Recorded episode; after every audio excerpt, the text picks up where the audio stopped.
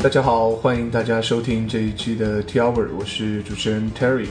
啊，这是我们年后的第一期节目啊，我知道大家也应该啊回到了自己的工作岗位啊，希望大家在新的一年能有更好的成绩啊，事业进步啊，该发财的发财，该写好代码的写好代码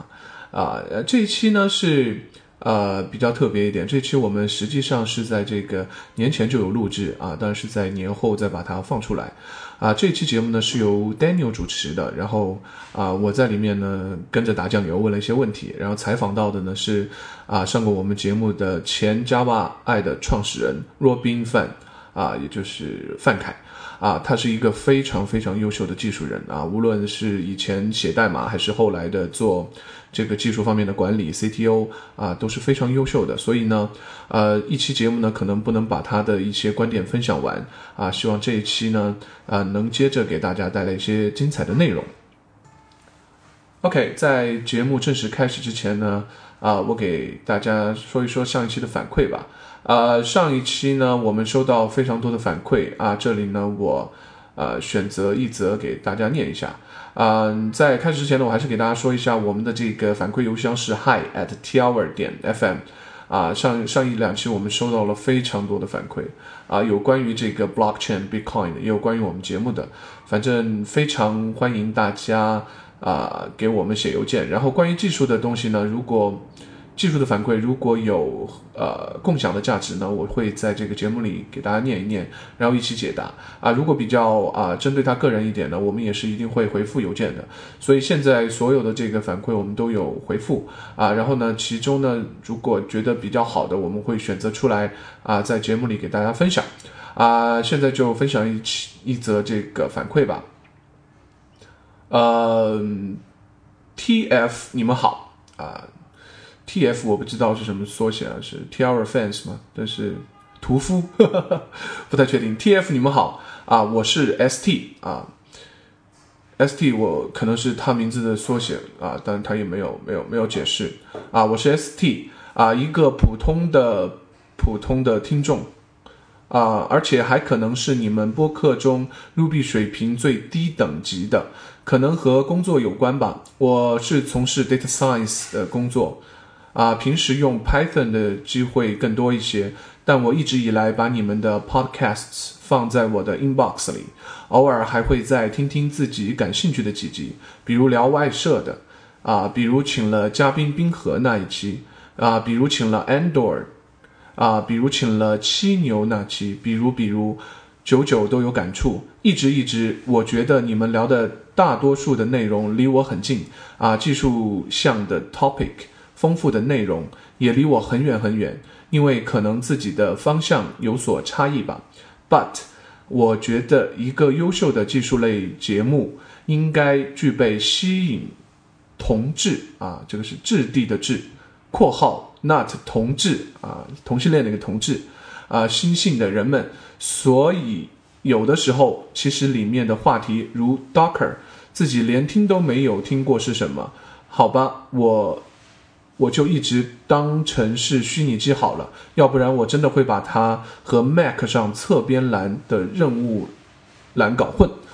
所以我觉得 T Hour 是一个虽然有些技术门槛，却又老少皆宜、男女不限的松弛有度的优秀播客。我衷心的希望你们能够时不时的发一发声，为数量不多却一直都在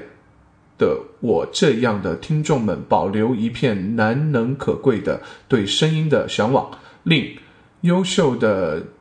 论坛 Ruby China，赞啊！听到了这一则这个反馈以后呢，我真的是啊、非常的开心啊、这是我就是觉得所有反馈里面。呃，非常打动我的一则吧。但另外也有很多呃和这个内容相关的啊、我们呢啊、不打算在啊、这一期节目里来回复啊、原因是什么呢？呃，我在这里也给大家说一个消息吧，就是啊、我和 Jane 可能会呃开另一档节目啊，是专门来谈论 blockchain。还有这个 Bitcoin 相关的技术的，然后这一些问题呢，啊、我们都会在那一档节目里给大家详细的解答啊、因为毕竟 T Hour 呢还是一个针对啊、这个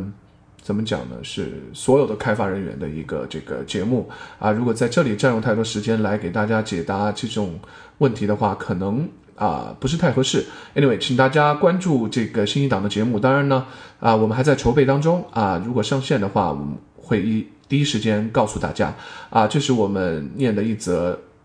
反馈。当然还有另外很多很多的反馈呢，我就不占用节目时间了。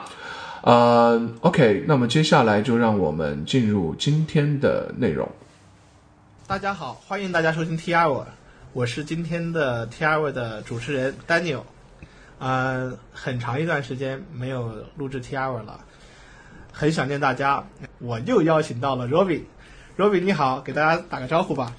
大家好，我是 Robin，我这是第二次做客 T R 我。啊很高兴，呃，再次跟大家见面，也很高兴能够和丹尼尔和 Terry，然后再一次呃聚在一起。而且这次访谈，呃，比较特别的呢，是我们不是通过电话啊、呃网络的这种啊、呃音频访谈，而是我们三个人坐在一起，在现场来录制这个节目。面基， 大家 好泰瑞， 啊，大家好，大家好。上次访谈呢，我们我们跟 Robin 一起呃聊 Java I，然后聊他的 CSDN 的一些工作经历，和聊他当时对行业的一些观察，和作为一个技术呃 CTO 呃带团队呃做产品的一些呃观点、一些看法。然后呢，我们学到了很多的知识，但是呢，当时的时间呢就定格在了二零零三年。后来呢，我们就一起就约定好了，我们一定要回来讲一讲 Ruby 后来在二零一四年、二零一五年创业的一些故事。所以今天的话呢，我们还是以这个话题作为开始。但是，有就是在上一次采访过后，有一个重大的事情发生了。 对，当我们把 Robin 的这一期的 T R 放出去的时候，一个礼拜，Robin 就很公开的、public 的宣布，他以技术 VP 的身份加入到了丁香园。Robin，首先恭喜你在丁香园作为 VP。谢谢，谢谢，谢哇谢丹尼真的尔，握谢谢手 Terry。呃，Robin 能能具体聊一下这个事情，因为这个好像给大家感觉很突然，刚对听了你的节目，然后就收了这个，就听到了这个消息。我们好像还没有收到小道消息， 所以说很突然。你哦介绍一下，呃，我当时做这个决定时间也不是很长啊，也是很短的时间。这是因为呃，我二零一三年回上海之后，然后二零一四年的时候和一个朋友一起创业，做一个亲子的项目，呃，这样大概做了有一年的时间。然后因为呃和创始人之间内部有些分歧，嗯，所以后来我一五年然后就退出来了。退出来之后呢，我在家里带了几个月的孩子，然后作为超级奶爸，这时候呢，也在思考自己下一步要做什么事情，啊，到底是 再继续创业，还是说，呃，比方说转行去做投资人，或者是去别的公司，或者怎么样？当时也有很多的考虑，但是也没有说特别想好。呃，然后呢，当然我后面我可以呃单独讲一下为什么最后我选择啊，嗯，嗯，但是就在当时的时候吧，那个呃，我的呃好朋友樊大辉，他是丁香园的 CTO 嘛，然后他邀请我加入丁香园。然后作为我自己来说呢，呃，我认为我自己呃在创业或者是说做投资人，可能短时间之内条件都不够成熟。那么我如果我要去选择加入一家公司的话，那我的一个标准就是，呃，第一个呢，我要和这个公司的创始人团队本身有呃比较深的了解，大家气味相投，嗯，这样我加入进去呢，大家的工作配合，啊、不需要那种痛苦的磨合，所以后来我就加入丁香园了。其实我是八月底去丁香园的，就决定去也只是八月份的事儿，啊所以前后也没也没多长时间，大概也就一呃一两，就从就是那个从呃准呃就是从决定去，然后到真的过去，大概也就一周多的时间吧。哇哦啊，，这不是一个花了很长时间去思考和决定的事情。啊，你你刚才也听到，就是你和大辉是很好的朋友，对，然后以前有过合作的机会吗？呃，正式的合作没有了，但是丁香园呢，呃，丁香园是嗯四个董事嘛，就是呃在公司的呃高管董事四个人，其中三个人跟我都认识很多年，大辉，哦然后董事长李天天，然后 CEO 张晋，啊、都认识很多年。太好了，然后还有一个那个呃，就是呃董事老周，然后呢跟我倒是打交道比较少，但是呢对他也是比较，就是还是有一些了解的。嗯哼，所以就说我对这个管理层的整体的价值观啊，然后做事的风格啊，我觉得跟我比较贴近吧。那我我觉得我加入这家公司，呃，不太会出现磨合上的问题。 OK，嗯，好，我觉得刚才泰瑞问这个问题的主要目的呢，就是我们有 Robin 在丁香园做内线，那我将来我们来邀请大辉的话呢，就顺水推舟了。 OK，好，好，好，好，这都被你这发个现了我一定会努力。我相信二零一六年吧，咱们找个机会，把大辉也拉过来，然后做一次 T R 的访谈，太好了我相信他也会愿意的。太好了，呃，其实我们知道 Robin 一直是一个行业的一个观察者，然后他也是一个多次创业的这么一个创业者。我还是想接着我们上一期的那个访谈的接着的位置的话呢，想让 Robin 谈一谈他在2013年的时候。在那个时候对行业的一个观察。Robin，2 0 1 3年的时候，大概那个时候你是什么时间，呃，离开北京的？我是二零一三年国庆节的时候从北京回上海的，嗯嗯，然后，呃，我二零一三年离开北京的时候，那时候我是踌躇满志想创业的，啊、呃，因为说实话嘛，我在呃二零一零年之前我是自己创业的，嗯然后一零年的时候选择，然后被三电收购，啊、然后呢，刚好中国的整个移动互联网的爆发的时间，二零一零年是作为一个起点的，从二零一零年开始的。那刚好我在三电呢，作为一个 CTO 啊、和产品的 VP，这三年呃应该呃将近四年吧，将近四年时间，其实我还是一直就心痒难搔的一种感觉，就是在一家公司里面看着公司很缓慢的在往前走的同时，然后看见外面的世界都是啊、飞速的在往前发展，然后自己就自己就一直心痒痒的嘛，嗯所以呢， 那我二零一三年，呃，那个锁锁定期满了之后，然后国庆节就啊、就回上海了。当然是在当时是踌躇满志想创业的。嗯然后呢，我那个时候其实呃回上海之后，我跟朋友也聊嘛，但是但是就有一个朋友，他其实他跟我说，他说呢，嗯，他说范凯，他说呃，其实现在创业那个没有以前那么容易了。这个时间点是二零一三年的年底啊，嗯然后他跟我说的。二零一三年年底的时候对，他说创业没那么容易了。对，他说其实他说二零一三年、一四年，这是全民全民创业浪潮最所以不盛容的易时了 候。呀，所以不容易了。是，就是那个他当时这么跟我说，他说其实创业那个现在没有你想的那么容易了。他说，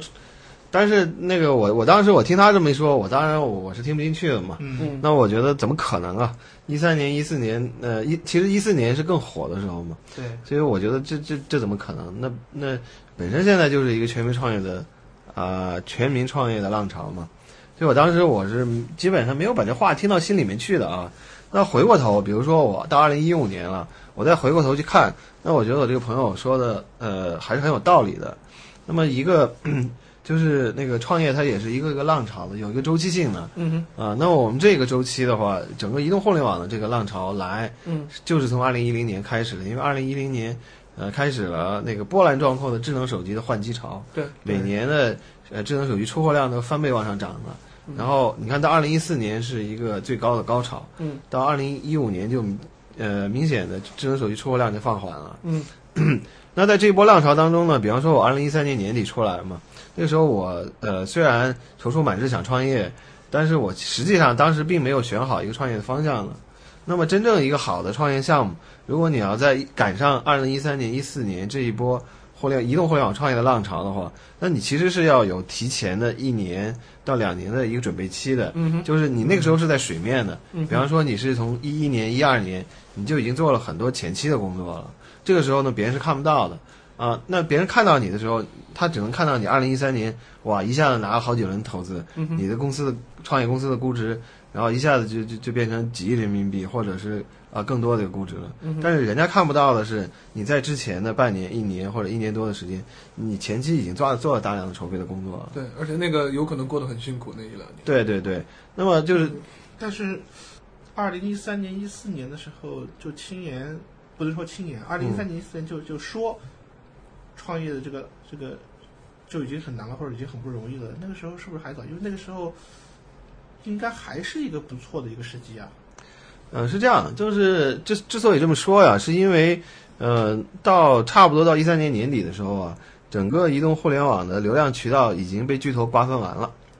啊，嗯因为，呃，你看到吗？就是呃，微信实际上是一一年的年底出来的吧，我记得是，对，然后主要的那个就是快速发展时期是二零一二年和二零一三年，进入到二零一四年以后，那微信的红利其实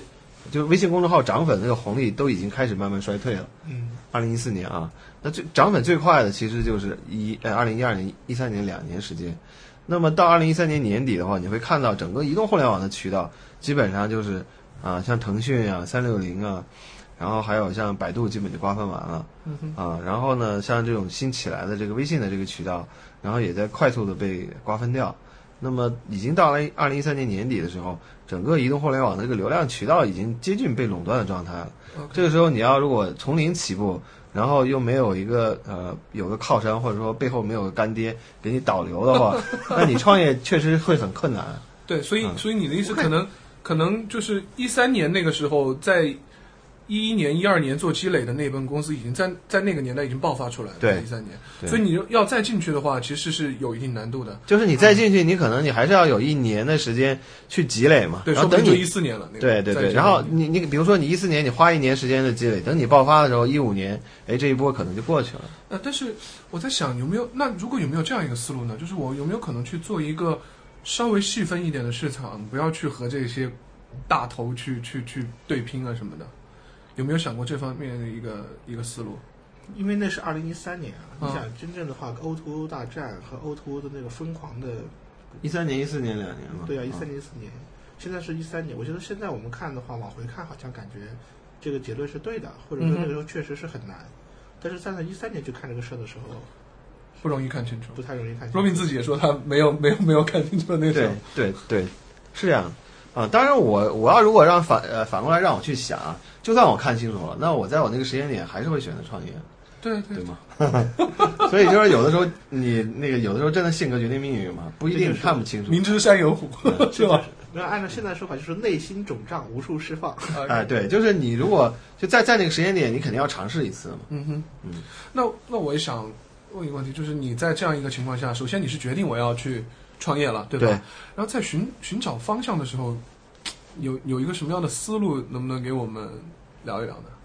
呃，我是觉得啊，就这个事儿，我对我对于我个人来说，也是一个认识不断加深的过程。 OK，那我只能说，我在那个时间点，我也没有太认清楚。啊我也只能说找一些领域，这样那个随便去试一试。 ，OK，所以我当时我尝，二零一三年年底的时候，我当时我花了几个月的时间，尝试想在微信上做一些比较创新型的产品嗯哼，啊、然后我快速的，应该是每个产品花了一两个月、两三个月这样时间，快速的迭代过几次，嗯哼但是发现都没有，呃，但事实最后都没有做起来嘛。 ，OK，哎，嗯这个好像很符合 Lean Startup 是吧？是，快速的来一个原型，对，然后对快速的对去试一试是。是。那这个过程你都是自己去做开发研发吗？呃，我我当时有两个那个，我找了我两个那个以前呃研发的下属嘛。 OK 啊，我自己做产品，然后他们一个负责后端，一个负责前端。 OK，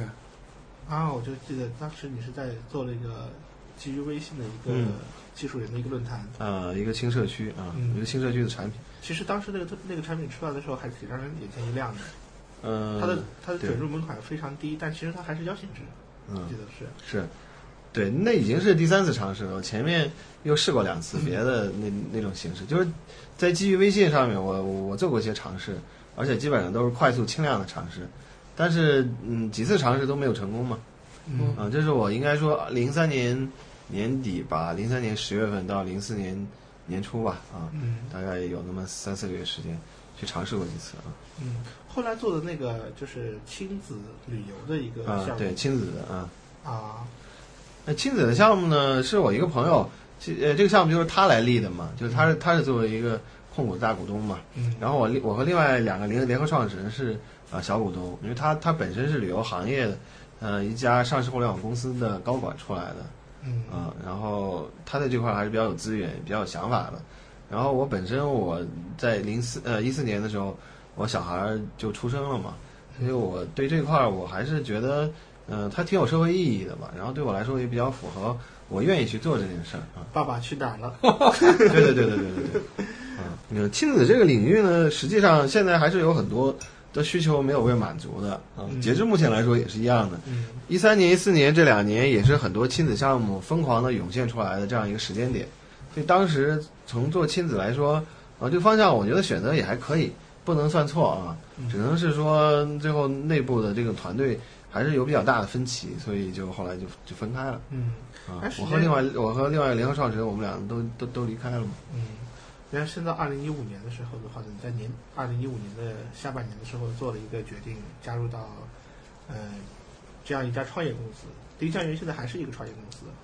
虽然它已经有一定的规模和体量了。嗯，然后，其实我对你们做这个选择的话，还是挺愿意听你讲一讲的，因为对，为什么不创业 了？对啊，对，这个其实确实可以讲一讲。呃，我如果你要问我的话，那呃，我我是我我是呃七六年出生的嘛，嗯，所以二零一六年的话就七就四十岁了嘛。然后去年应该二零一五年做这个决定的时候是三十九岁嘛。那嗯、呃要要问我为什么做这个决定呢？我觉得第一原因就是，呃，我觉得我年龄大了，在创业这个领域里面不具备呃竞争优势， OK，这个，那那你我承认这一点，也许是一个比较残酷的事实啊。嗯哼但我我认为我现在可以很坦然的把这话说出来，就是这样的。比方说，如果那个假设我现在我不是一个创业者，然后我是一个 VC 啊，嗯你要让我去看，那我来评，然后让我来评价这个创业者。那你现在一个创业项目过来，然后这个创始人 CEO，他比如说他是三十岁到三十五岁，哎，那我觉得呃就挺合适的。哼，OK 啊，那如果说这个创始人都三十九岁、四十岁了，那我就好好的考虑考虑了 OK，啊，至少要考虑说你这个创始人的这个团队的构成是什么样的，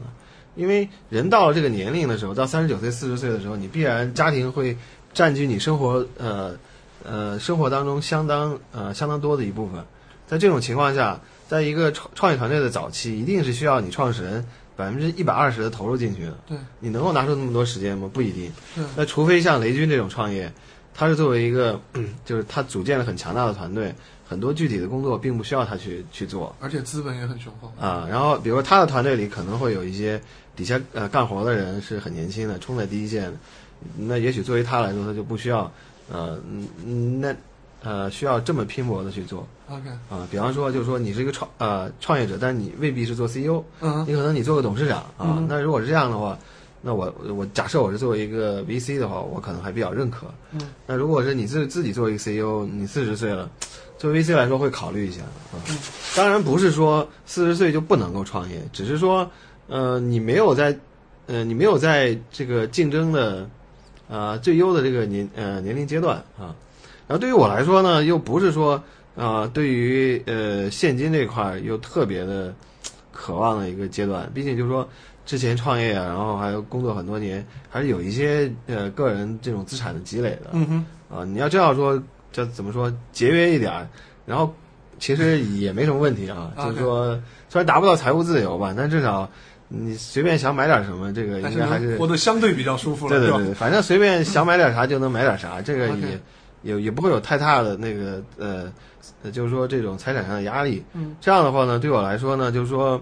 嗯，创业不是我唯一的选择了嗯哼，啊，你会考虑一下是不是说有一些更适合你这个年龄阶段去做的事情。嗯哼。说实话，我经常有人问我问我一个问题，我根本就没有办法回答。他问 的是你为什么要创业？我至今好像都回答不清楚这个问题。我就觉得有点像血液里的东西，所以我我也想问 Robin，你以前选择创业是为了什么？是我以前选择创业跟你的这种感觉是一样的，就觉得我血就是觉液里的得东西，对，吧就觉得自由嘛，不会被别人指指呃呃，你在公司里做的时候，你的想法会受限于呃这个公司的目标嘛。嗯如果你自己个人的这个目标跟公司目标它不是一致的话，那你当然觉得说就会我不爽我对就会觉得不爽，我就觉得想自己做嘛。我想 OK 我想可能还有一些另外一个一种可能啊，就是每一个时代的，就是最聪明的人、最有能力的人、优秀的人，总是会去选择去做顺应这个时代的这些最嗯最有意义的事情。嗯哼，然后呢，现在毫无疑问，很多人说这是个创业的时代。嗯那么最优秀的人理所当然的要去选择创业。如果你觉得我是个优秀的人，其他的有人也在都在做创业上做的事情，他们在谈论创业，但是我并没有去做这些事情的话，会不会就觉得会有一些落差？啊，我我觉得还好，我我倒没有这个感觉，我不知道 Robin 怎么想。嗯、我没觉得说创业是一个很酷的事情，就是纯粹为了酷呃追求这种酷的感觉而去创业。那我肯定那个没有这样啊，只是觉得自己比较喜欢这种生活方式。嗯啊、那你要说我到四十岁为什么就是说不选择自己冲在低线创业呢？那我刚才我说了嘛，有有年龄的原因，但是呢，嗯，另外也可以考虑到，就是说，嗯，那比如说我现在这种四十岁的年龄，然后我有过创业的经验，然后呢，行业里面也有很多的人脉，那我是不是可以换一种方式去参与呢？比方说啊，自己可以出点钱，投一点这种早期的项目，哎，有些创业团队他愿意请我作为一个顾问啊，或者是什么样的，我也可以去帮助别人啊。那我我我觉得未尝不是一件好事啊，因为我是有这么一种感觉的。如果比如说，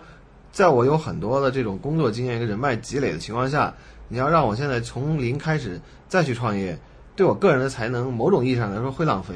我又要从头开始去注册公司啊，去招人啊，然后做做那种，就是从零到一这个事儿，我又不不得不从从零到一要把这整个这摊子给搭起来。嗯， OK，啊、但是实际上可能我的能力，我已经可以完成从一到一百这个过程了。 OK，那如果我自己从零创业，我又不得不很苦逼的把零到一这事儿花一两年、两三年的时间把它给完成，啊，那对于我个人来说，就是说我在投入零到一这个阶段，对我个人来说是一一种不经济的方式。嗯哼，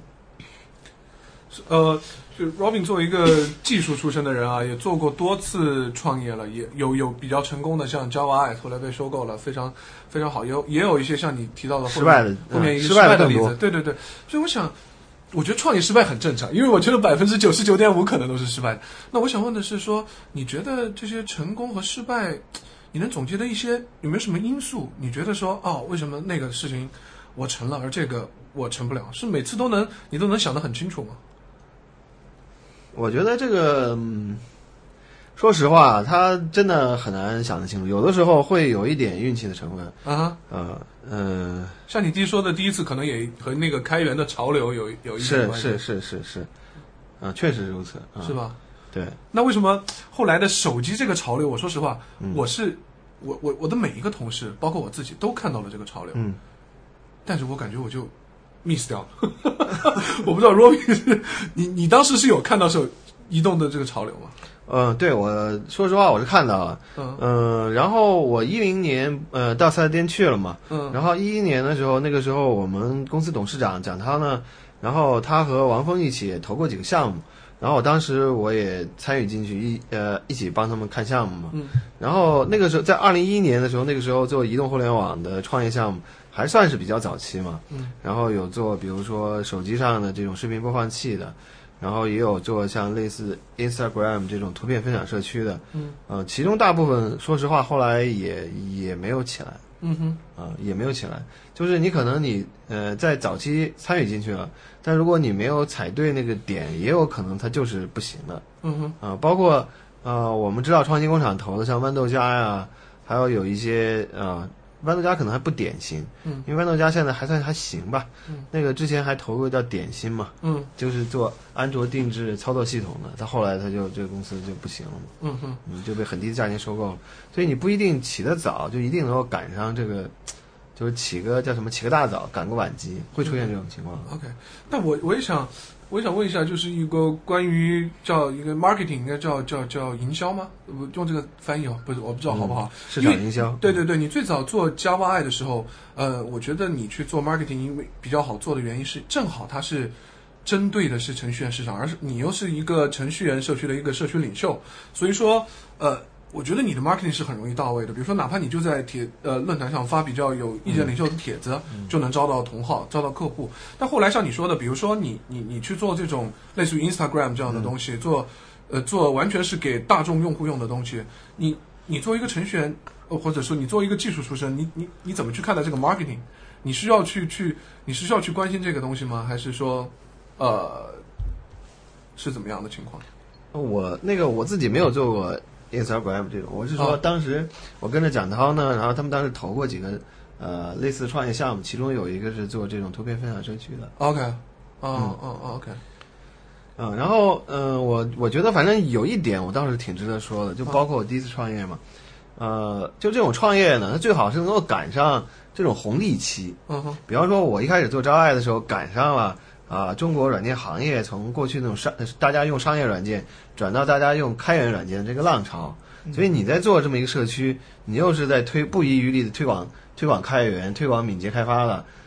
你不需要，其实你不需要做太多的事情，用户就会自己疯长的。嗯哼，当然了，在这过程当中，如果你又做的特别好，那显那你显而易见，你就会能够占据一个最好的位置。 ，OK，啊，那包括现在移动互联网也是一样的。那个呃，你要如果比较早的时候，比如说二零一零年、一一年，然后做一些呃比较早期的软件。我之前有个下属，他后来就做了一款安卓的那个呃视频的播放软件，然后他其实也没怎么推广，就挂在那个 Android Market 上，然后也是就是很很呃有有有上百万的下载量嘛。 OK，啊，然后这个就赶上红利期了，就是你在这个潮头，你不需要做太多的事情，它就是能够水涨船高的。我再给举个例子啊，那是二零一三年的呃，二零一三年刚过完年吧，然后那个时候我跟我一个下属说，我说微信公众号这个东西不错，因为微信公众号是二零一二年的下半年出来的，那时候才出来半年吧，我记得啊，嗯，应该半年都不到，二零一二年八月份出来的吧。那我那时候是二零一三年二月份跟我一个下属说的，然后我说微信公众号这个东西不错，我说呢你应该，呃，然后我注册了几个公众号，然后我说你去运营运营，去摸索摸索去，然后呢他就自己，他他他他对这个东西挺感兴趣的，然后他就他他就弄了一个儿童心理教育的，哦然后每天就更新一篇文章。他其实他也没有什么原创能力，反正从传统的网站上扒一些内容，自己组装组装，嗯然后坚持每天发一篇这样。 ，OK，然后到二零呃二零一三年到年底嘛，然后他的公众号当时都已经有五万多粉丝了。 OK，然后而我呢，那我我我虽然看到这个浪潮，但是我没有做嘛。我一直到二零一三年年底，池建强池老师建议我开公众号的时候，然后我才开的。然后我二零一四年这一年呢，我又是这么有一搭没一搭的写，然后这样二零一五年也是有一搭没一搭的写。你看两年下来的话，也就才两万多粉嘛。 OK，所以就是说就是这样的。你看我这个下属，他在比较早期，呃一一三年、一四年这个红利期的时候，他坚持写下来，那粉就是水涨船高的。 OK，所以得出一个结论叫该出手时就出手。对， 就是他有的时候他是有一些机会出现的时候，你要抓住它啊、 OK，这个机会如果你没有抓住的话，那你可能你要付出更多的努力，它不一定会有好的效果。但是机会来临的时候，你迅速抓住它了，那你可能一下就起来了。对，如果你当时不是给下属说你去试一试，而是自己就去试了，说不定现在就几十万粉了，对吧？ 啊，对啊，有你可想是啊，你想你像呃，比方说像大辉嘛，他是二零一二年，然后一开公众号，然后他就写了嘛，啊，然后大辉以前是，其实，在微博上就非常活跃。对，他是把他的主战场从微博上搬到了微信上，嗯然后微博和微信同时开火。是，然后这样的话，他就那个粉丝就就很多嘛，基本上他粉丝有五十万了吧，就属于这个一个他的一个个人经营，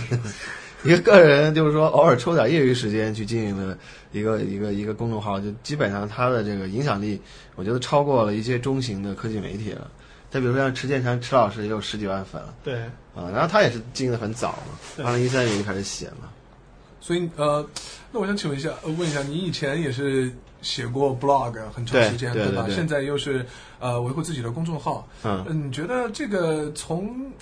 体验上有没有什么区别啊？以前写 blog，现在现在维护这个公众号，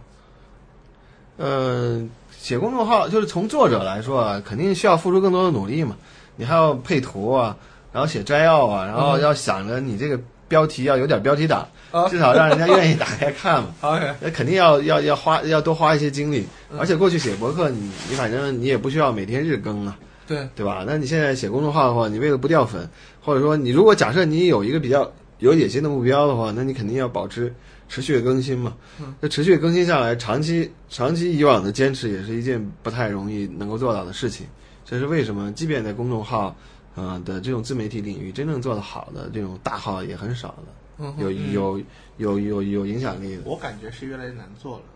虽然我不是做做做自媒体，我又不写。红利期过去了嘛？二零一五年的整个红利期就过去了。对对对，嗯，我感觉现在在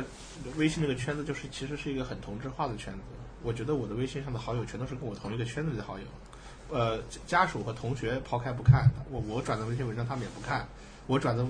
我转的文章，我的同我的朋友们也会转，大家都转同一个文章，说同一个文章就在我们的小圈子里面转来转去，转来转去刷个屏。就这种互联网的那创业的奇迹，它往往真的是跟那个红有一个红利期是有关系的。嗯哼，比方说，最早我上大学的时候，嗯、为什么对互联网行业感兴趣？就那时候网景公司上市了，嗯，然后 Netscape 一上市，我记得它一下子就多多少亿美元，十几亿美元嘛。然后我我就觉得，哇靠，那真的是奇迹，就是你凭空创造财富嘛。嗯但你想，网景它其实也赶上了一个时代，就是互联网起来的一个时代，然后才推出它的那个呃浏览器，所有人都去安装，所有人都去使用，它其实也是赶上了第一波的红利嘛，互互联网用户的红利。嗯、像那个移动时代，呃，像移动互联网时代，那比方说像苹果也是一样的，苹果为什么零七年之后就就就一下这么火？那它也是一样的，就是当然苹果可能特例啊，苹果应该是创造了这个移动互联网时代。它它它它不应该是说赶上红利， 是它是它凭空创造了这个那好红吧利，。那是那那是另外一个层次的一个问题，那也是另外一个层嗯次的一个。像小米就是赶上移动互联网红利期的嘛，对所以它能迅速成为一个四百亿估值诶呃的一那家公那司。那我就想问，你觉得怎么才能赶上这个红利期呢？这个不知道，真的不知道，真那的不知道。嗯、就只能是一方面，嗯、你可能像嗯你想上一次我们在录制 T R 的时候是，嗯，Robin 跟我们聊他过他们过去在 I T I 加 Y 和那个 C S N 的时候，我们是往回看。嗯然后其实我这次也很想让 Robin 聊一聊他在二零一五年档口的时候再往前看的时候，嗯，其实这才是最 tough 最难的一个地方，是嗯怎么往前看。然后如果往前看的话，包括 Robin 自己，他也会说，哎呀，我也不能有很十足的把握能看准一个什么东西，啊、没有人能够预测未来。那怎么办呢？嗯、就是你从历史去看呢，它其它是有一些规律可循的嘛。嗯，就是它那个就整个互联网创新的这种浪潮啊，它是一波一波那个往前滚动的嘛。那一个就是一呃呃一个周期大概可能就是六七年、七八年这样的啊，它会它会是这样呈现一个呃周期的一个发展的趋势。整个创业，你想从零八年金融危机的时候跌到谷底嘛，嗯，然后到现在一五年、一六年，呃，到一五年下半年，然后开始就进入寒冬期，刚好也是一个七八年的周期，嗯，它就一波一波的。当然，现在可能我估计二零一六年上半年还是一个寒冬期啊，但是呢，可能慢慢孕育下一波了。至于下一波在哪儿，不知道，但是确实有很多人看好，比方说这种智能硬件领域啊，然后物联网啊、物联网领域啊，这种虚拟现实啊，然后这种电动汽车、自动驾驶啊，反正这就是呃预测未来嘛。嗯，那如果如果一定要说从比较短期来看的话，我感觉未来三到五年，你像这种互联网医疗啊、互联网金融，嗯、包括像互联网教育，我然后还包括像这种企业 SaaS 的云端化，我个人认为，嗯，是可能呃，很可能会出出现那个很多啊、很好的公司的领域啊，嗯，我完全赞同。那我们刚才其实反复强调了一个东西，就是时间。嗯嗯，是其实作为一个技术人员，作为一个开发者的话，可能尤其是在你的技术的早期阶段的时候，你非常年轻，可能时间不会给你带来多大的一些干扰或者影响。但是越是随着时间的推移，你你可以有不断的有技术的积累，但是时间至于你的影响和作用就越来越大。我感觉就是一个技术人员的成长，其实分好多个阶段的。这然后个每到一个阶段的时候，嗯，就开始，特别是到了某些阶段，就开始不得不考虑时间的问题，如何去对抗时间，如何去跟时间做朋友呢？我给你举个例子啊，这个这个例子是我一个朋友啊，嗯，那个他挺有意思的， 就是因为他呃，在我呃，应该是在我开始做 Java 的时候，那个时候，呃，他应该大概跟我同龄，然后就是他那时候他也是 Java 圈子里一个大牛，嗯啊，他我认为在当时他的水平肯定是比我高的，他现在应该水平也比我高啊。然后他在呃，他在他那个时代啊，就是阿里巴巴那时候刚刚刚刚创业时间不太长嘛，就属于十八罗汉还在湖畔花园创业的年代。嗯然后他的哥哥呢，那时候是阿里巴巴的供应商，就是就是那个电脑城啊，然后组装电脑的。然后阿里巴巴那时候创业早期嘛，找他哥哥就是那个买电脑嘛。然后然后那个时候呢，就是说阿里巴巴呢，就是其实是啊、邀请我这个朋友呃加入的。就他如果在在那个早期加入的话，他他他基本就是十八罗汉之一啊、但是他反正，因为他那时候他想出国嘛，然后他也他他去看了看，反正他也没有选择加入创业公司。后来他就出国了，然后当然当然他其实出国也不错，啊他后来他在那个美美国雅虎做高级工程师嘛，啊，然后反正也做的不错，然后后来啊再后来很多年之后也后来也回国了，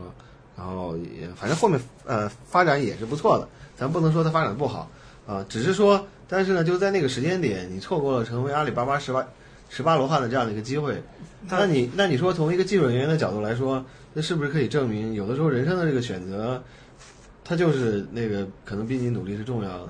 那我只能说，就他当在那个阶段，他没有眼光不够 好啊。不是，如果他呃能力再差一点，出不了国，留在那里，没错，没错。 说不定就对完对全对财务对自对，由。没错， 是确实这样的。就是有一些公司的这种早期的那个呃创始人团队的一些人呢，他即便到今天，你你可能你仍然不觉得他水平有多么高，嗯哼，但是确实是他就说他他可能他在一个合合适的时间点选择了一个合适的机会，从此人生际遇会完全不一样了。对，那我们比比方说啊，说一个稍微敏感一点的话题，嗯，你像胡适在一九四九年的时候，他就选择离开大陆，他去台湾了。嗯哼，那胡适就说，那个我选择去台湾，那是那个叫什么面包呃，这叫什么自由多与少的问题。嗯我留在那个大陆，那就是有没有的问题，对吧？对， 那后面也有很多留在大陆，像陈寅恪这种，最后那那个下下老舍陈寅恪，这属于后来下下场极其悲惨的。那就是这样，在一个大的社会变革的浪潮当中，你个人其实实际上还是很无力的，你改变不了这个时代。你在大的时代当中，你能够做的就是我看得更长远一点，我选择认为未来对我来说更有利的一个方向。那你选择对了，你最后赌对了嘛？那那那对于你来说，那真的是天翻地覆的变化。你像四九年那四九年那一次的选有些高级知识分子的选择，有一些就可以安度晚年，然后有一些呢后来就被批斗致死，对吧？对，这 OK 当然我们现在不会面临这种问题了，但是你个人的这种面临一个互联网浪潮、创业浪潮来临的时候，你的选择会就会觉在五六年以后，你会看出来，你究竟是成为一个亿万富翁啊，你还是哎还是很苦逼的在写代码，对吧？所以说这一切都是关于选择。当然，努力也很重要啊。只是说，就有的时候啊，这个机会的出现，它不是一个，它不是一个匀速的出现的，嗯，它就是阶段性的。哎，突然就会出现一个特别好的机会。然后我看有一个什么一个鸡汤文不是说嘛，说这个一个人的人生当中有十一次选择机会嘛，你把握住任何一次，你可能你就在事业上会很成功嘛。它至少不是匀速出现的。所以你如果你前期积累的比较好，但出现这个机会的时候，你又做了一正确的选择的话，那你其实是不错的。我再给你举个例子啊，比方说啊，就像，啊、就像我呃，就像我这个年龄阶段啊，然后我大学毕业的时候，那时候真的是出国浪潮，啊、然后更好的院校像清华、北大，基本有能力的，然后后面都出国了嘛。然后呢，呃，但是你你看看啊，就是呃，我是呃我是九八年毕业的嘛，嗯哼，然后，但是中国那个从呃呃两千年开始，这互联网浪潮到现在这么这么一波一波又一波，这十五年过来，你想想看，这十五年如果你留在国内创业，还还也，然后另外一条选择是你去出国留学，然后留学毕业之后在美国一个 IT 公司，然后去打工，哪条路可能会更成功呢？说不好，甚至有可能你在国内是更成功的。嗯哼，比方说，哎，毕业了以后，你比较早期的进入一些好的互联网公司，百度、阿里或者什么腾讯之类的，啊，那你可能你现在真的就是一个 VP，然后至少你的财富也是千万到亿万级别的。 OK，但是你如果在美国的话，可能在互联网公司也就是，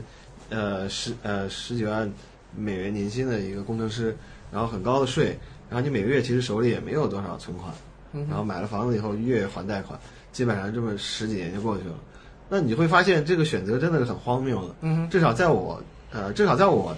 至少在我本科毕业那个阶段，大家一定是觉得出国留学是更有前途的。但回过头你又去想，其实就是十几年之后回过头去想啊，那时候你选择出国留学，其实实际上是一条更难成功的路，就是这样的。啊但是当时其实看不出来。当时看不出来啊， OK，所以选谈论选择的正确与否，完全都是往回看。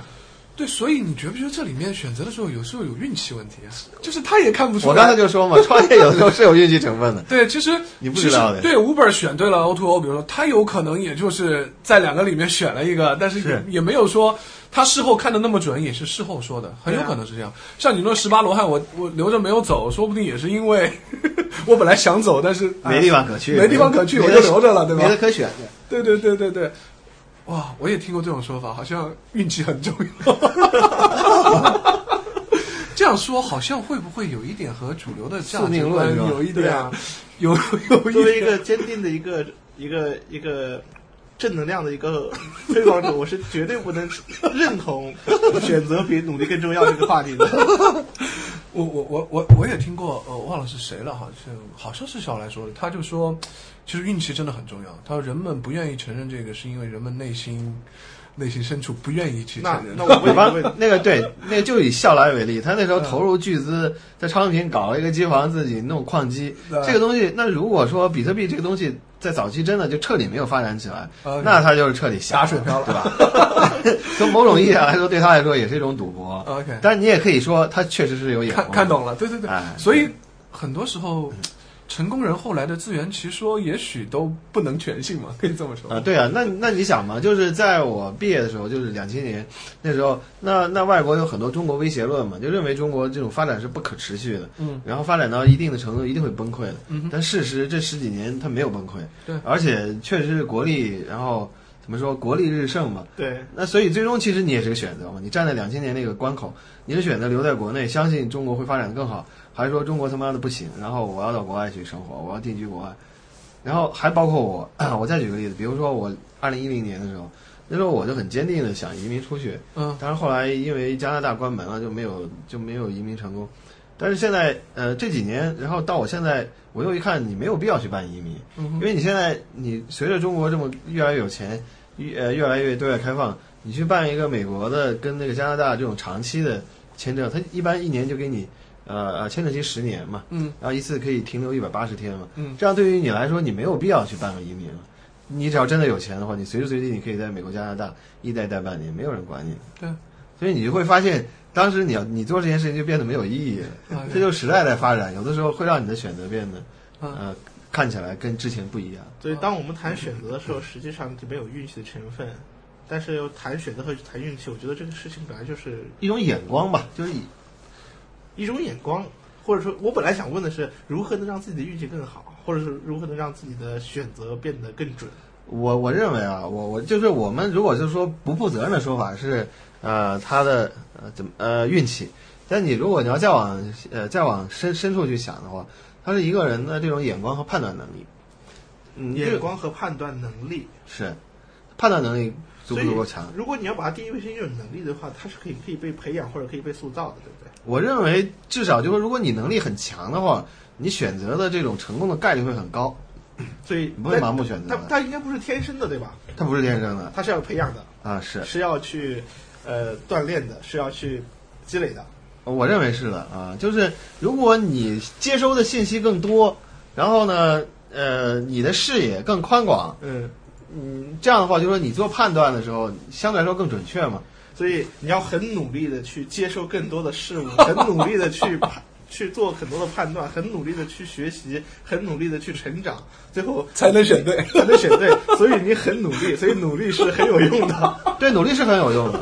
但是我我的意思就是说，呃，就是说有句古话嘛，就是既要那个叫叫什么埋头努力，然后也要抬头看路，就这个意思。比方说，我举个例子，你像像马云这种，马云就嘴巴很大嘛，经常说一些就让让让让大家觉得很不可思议的话。但是呢，就是说马云有一点呢，因为他英语很好嘛，然后他又比较具有国际视野，他会到处的跟各国政要啊，然后各国商界那个全世界的跑去聊，所以那那那那他的视野就很宽广啊，他看待一些问题，对于这个阿里巴巴的一些发展的呃未来的这种前瞻性的方向的判断，那他就是一个具有怎么说，呃，那他这个方向判断就会很准确。那你说他这种方向判断是运气还是能力呢？那那显然是能力，对吧？嗯，他为什么具有这种能力呢？就是因为他大量的呃，他大量的去跟那个呃，跑到各个国家、跟各个地方去接触，具有全球的视野之后，接受到全球的信息，你判断的那个成功的概率就会提高嘛。 OK 其实我们说马云说的有点远，我们就说近一点的吧，就说嗯 Robin。我觉得 Robin，其实你在你在培养自己的这个判断方面，在培养自己的这个选择这个能力方面的话，其实还是做了很多的努力和积累的。首先，我觉得我是一个没什么判断能力的人， 真的假的？这真的 我我们上一期聊的时候，我记得当时有一个，当时我当时一个最大的一个话题就是，你选择在一个很对的时机把 Java I，呃，出售给了 CSDN。我觉得那当时你跟我们论证的那个十九觉得非常精彩，真是选择了一个做了一个对的选择，从现在看选择非常正确。嗯，呃，在当时的时间点，你现在就跟我讲你是个没有判断能力的人，我指的判断能力 不是说当时我把商它业理解卖掉成啊，我把它理解成你很谦 虚。呃呃，那个是这样的，就是首先呢，就是你在那个时间点，你要做出在那个时间点相对来说正确的判断，至少我觉得那个时间点我那么做可能也只是唯一正确的选择了啊。那我其实倒不是指的这样呃具体这一件事情，而是觉得就是说这么。二十年的，呃，应该没到二十年， 应应该这么十几年的职业生涯吧，就是有一些更好的机会可以让自己做得更好，嗯，呃，那其实是是是没有做到的。至少我有一些那个朋友，他就会说，他说以你的能力，你断不至于呃如此，就是因为你这个人，呃，就说就是说你的技术能力吧，嗯你的技术能力和你就做事情的这种，呃，怎么说，做事情勤奋的程度，你是应该那个在事业上更成功的。那你为什么你做到你现在这样呢？那显然你在某方面是有缺陷的嘛。你的缺陷显然就是你你你做判断的能力很差的。哇，我觉得这种轻易的去 critical 其他人的这个，这实在是好伤人啊！明明是运气不好，对啊， 没有，不不，我我是觉得就是说你就是那个你要找到一个人愿意不留情面的去批评你，这是一件很难得的事情，因为因为人跟人之间相处嘛，如果我跟你本身没有什么特别强烈的这种利益关系的话，我为什么上来就就批驳你呢？对吧？那大家就说你好，我好，大家好，最多对，有一些我认为你做的不够好的地方，你非要逼着我说嘛，委婉地说两句就完了。嗯但如果你能碰到一有一些人很嗯、很怎么说， 就是能够很不留情面的指出你的问题，那对于你来说，这属于叫征友嘛？这样这样的朋友得一定得有一精神两导个师是吧？？对 那哎，那个我想问你一个问题啊，就是我以前听到一个叫那个 Discuss 的老总叫那个戴志康，戴是志康当时是对八八零后一个典型的创业成功的对典对型。对对对。他当时在接受采访的时候，我很记得他说过一句话，这和你正好相反。他的观点是说，他觉得选择根本就没有那么重要。他说，选择只是会决定你的这个上限，有可能你选了 A，上限在这里；选了 B，可能上限在这里。他接下来的就是努力，他不管你选到哪个，你都可以做到这个上限的最好。他说，只要你做到这个上限的最好了，都很就是很成功，就是很好。你对，你对这个说法有什么看法？我给你举个例子吧，比嗯方说那个、一个是呃马化腾，嗯哼，然后还有一个是王志东。嗯，那在两千年的时候，王志东真的是互联网创业领域的第一人，对对他是新浪网的创始人嘛。嗯哼而且新浪也是第一个上纳斯达克的公司，对，他当时他真的是非常风光了。嗯，尽管后来零一零零零年零一年，后来他被那个董事董事会给给给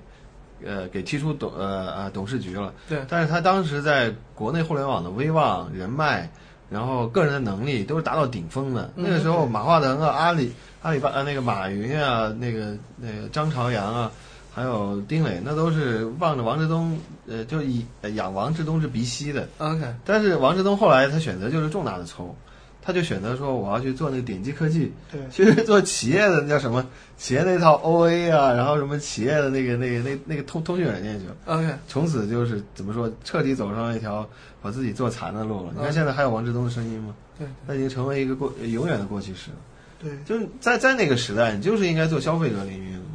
你就应该是做这个呃面向普通互联网的。你去搞什么企业软件？嗯那些企业软件在那个时代，零零年、零零年、零一年的时候，完全是没得做的，就是很苦逼的。哼，OK，直到现在做 SaaS 就慢慢的 SaaS 化、云端化，才开始有一点起色了。那你说呢？王志东是不是就是一个选择错误的例子呢？他把自己坑进去了嗯哼，啊、那我而且我觉得戴志康呢，他也就他自己个人的人生经历，也是一个典型的选择比努力重要的一个啊案例。嗯哼，比方说我呃戴志康，他一开始他是大学的时候辍学，呃创业嘛，做 Discuss 软件嘛，对对对他那时候很努力，很苦逼嘛，对，然后其实做的也很一般。嗯哼， 然后层次很低。后来是应该是三六零投了他了，投了他以后，然后然后他就把他团队扩大到两百人的规模了。他早期只是卖软件，对，然后三呃周鸿祎投了以后，他就免费了嘛，免费了之后呢，他就在市场竞争上就打败了当时呃后来阿里巴巴收购的叫 PHP Win 的对对对，啊，然后呢，他为了那免费了嘛，没钱，为了养活自己，就大量的招程序员，做 Discuss 的企业化定制，嗯然后来收钱养活自己。嗯哼，但其实也是做的很苦逼的。嗯哼，然后后来到零八年的时候，那个时候 SNS 软件火了，他就做了一个 UZ Home，想抢这块市场。对对对但是其实这块市场也做失败了对，啊，那块风潮后来就过去了。对对哎，所以他 UZ Home 后来也就彻底败了，回过头又去去去弄的 Discuss，那 Discuss 后来呢就是被腾讯收了嘛。对，腾讯收它呢，其实说实话，嗯，那也是只是说呃想那个收用户嘛，嗯，然后占领更多的市场嘛。对，而且当时腾讯一零年的时候跟三六零打了一仗，然后感觉自自身的形象也有问题，嗯啊、就更开放了，愿意去收购了。哼，OK，所以其实一直到那个呃那个呃戴志康的 Discuss 被腾讯收购，你不能认为戴志康是个很成功的八对对零后。对对对，那戴志康后来为什么又成功了呢？是因为戴志康被腾讯收购了之后呢，那个戴志康他手里有很多钱了嘛，嗯然后他去他作为天使投资人投了很多项目，嗯，他投了一些很好的项目，后来如果某些项目如果是由戴志康投资的或者参与投资的，作为一个招牌。金字招牌，我们被戴志康投资的， 对啊，就是你作为一个投资人，你投出明星项目了之后，然后那其他的那个那那那其他投资项目，我当然就可以拿你这个作为招牌了。对一，样，投资人是靠什么出名的？靠投出明星级的项目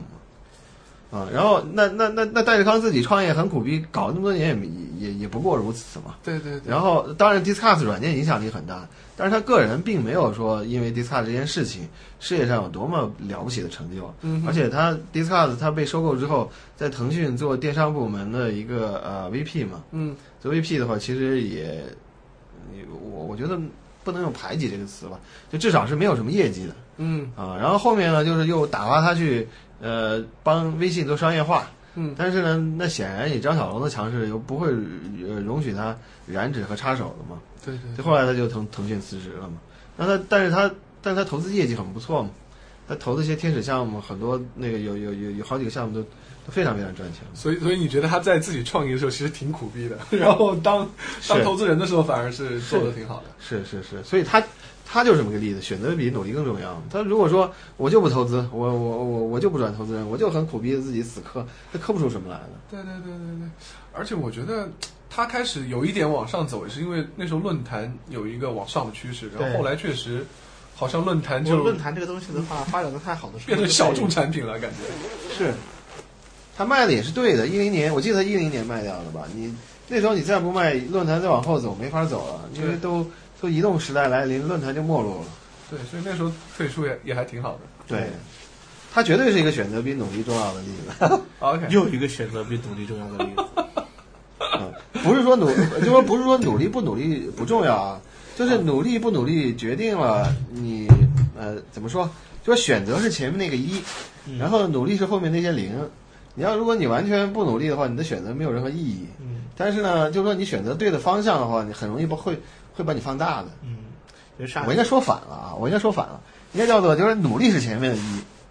然后你的选择后面的零。比如说你选择了一条路，后面是是是是十个零的话，然后如果你完全不努力，那你还是零。然后如果是如果就是说你选择的话，呃，你选择是一个那个呃呃十个零的这条路，前面你又加上一这样一个努力，嗯那你确实你能收获很多，好吧，就这样我的我的现在终于平衡了。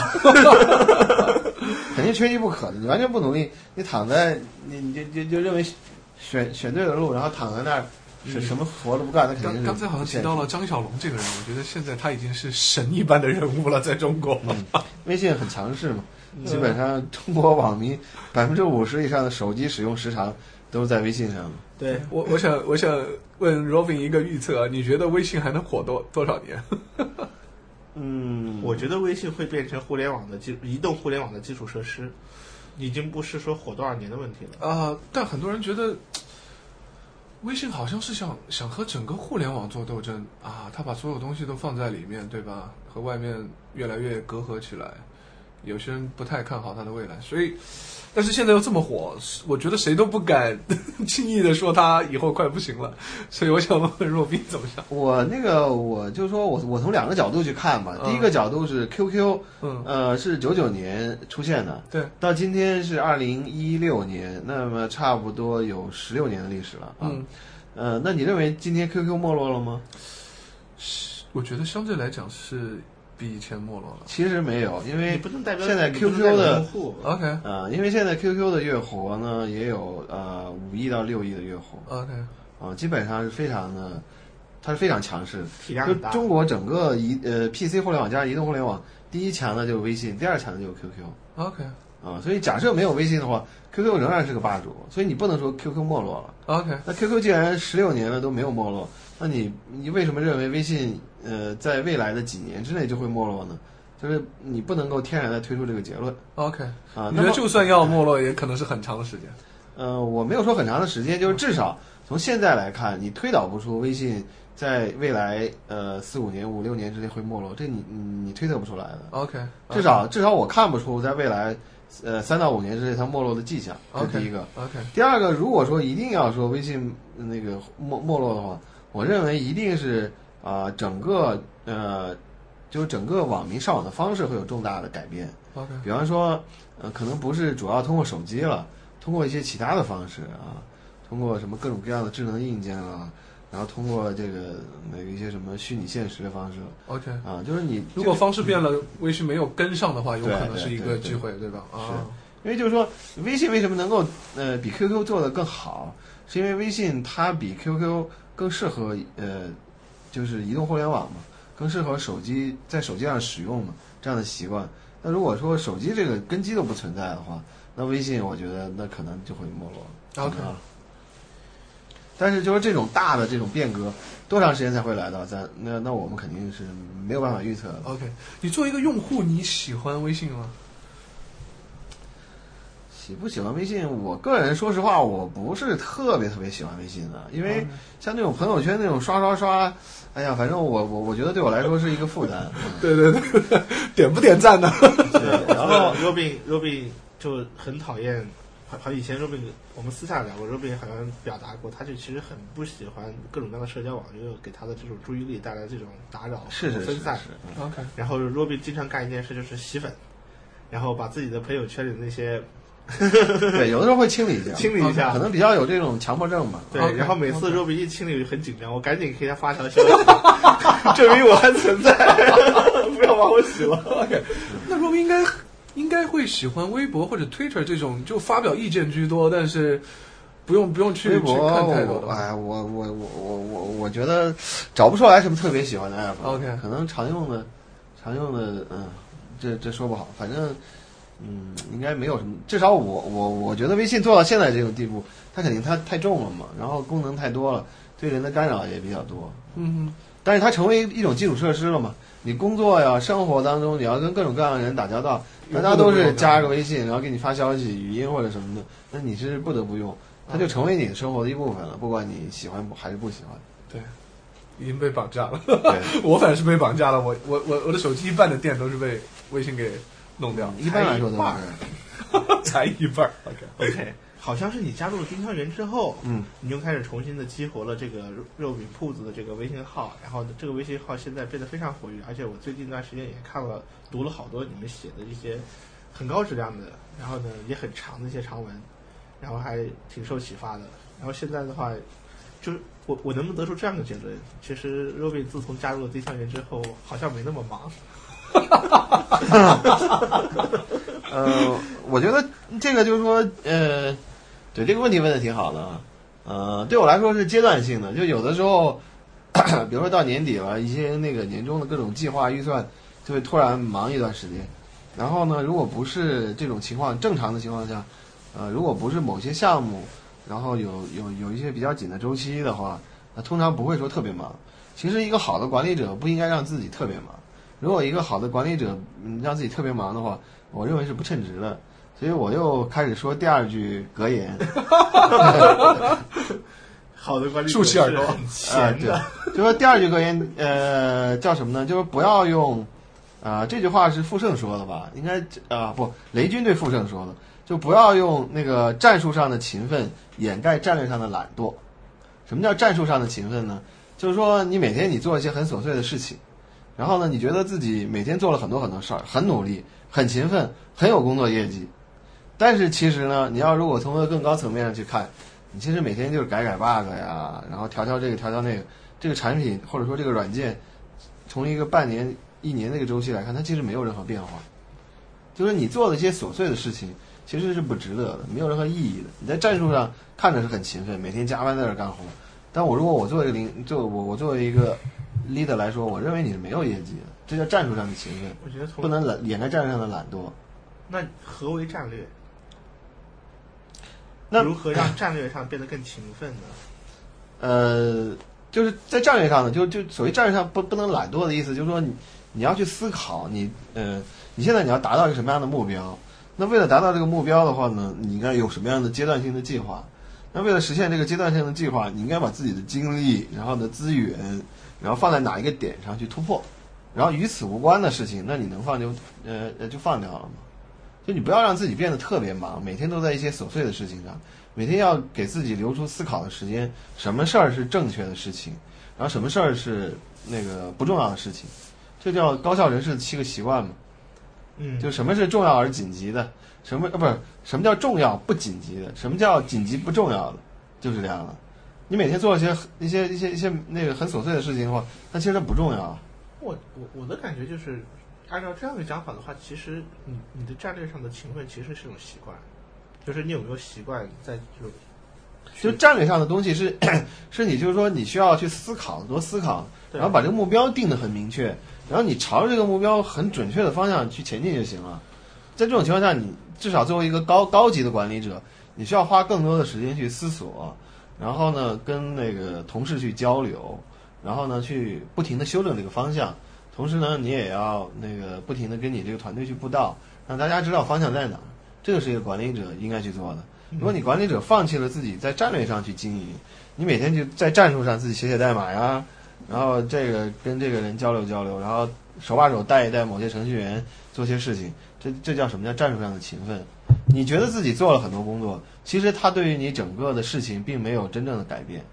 他并没有改变那个怎么说，并没有给公司带来呃根本性的帮助。所以就是说，你把自己的这个呃年度的，就是首先你要想明白，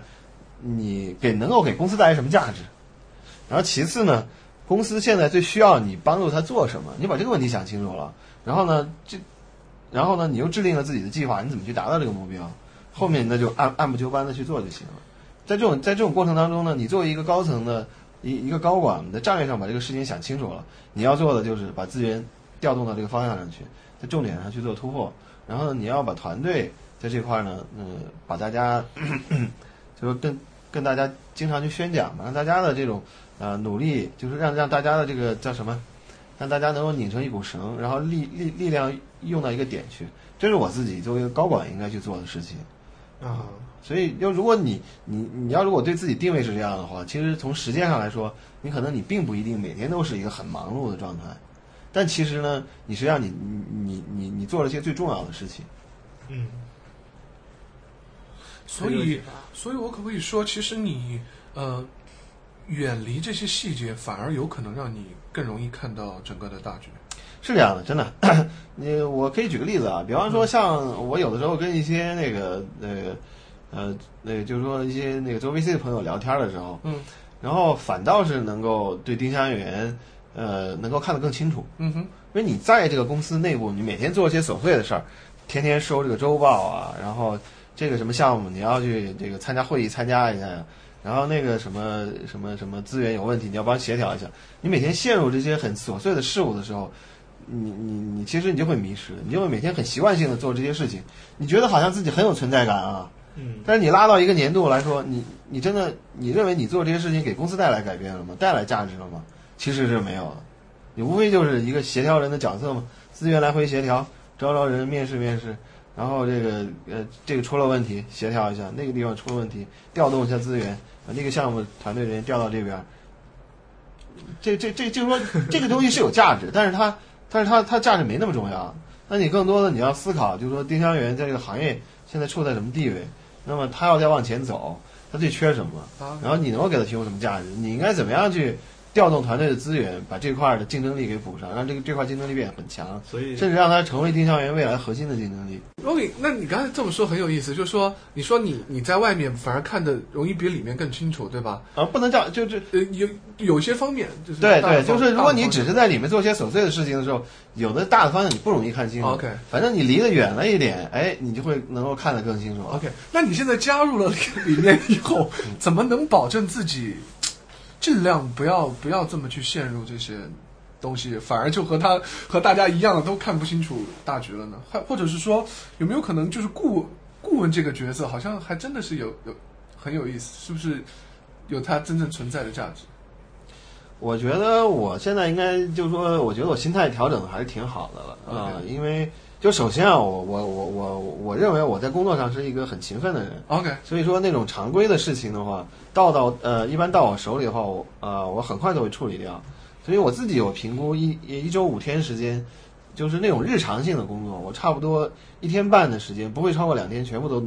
呃全部能够都能够处理完的。嗯哼，啊，然后呢，那更多的就是思考一些战略上的事情了。所以我觉得，就是说你不要让自己变得太忙， OK，多多留出时间，然后思考啊，然后去去看一些更重要的事情，那么你就能够始终看得很清楚。我是认为呢，那个大多数人啊，呃，嗯、都都没有留足够的时间给自己去思考，真的。对就有的，因为你每天你在不停的在做事情的时候呢，你就忽视了。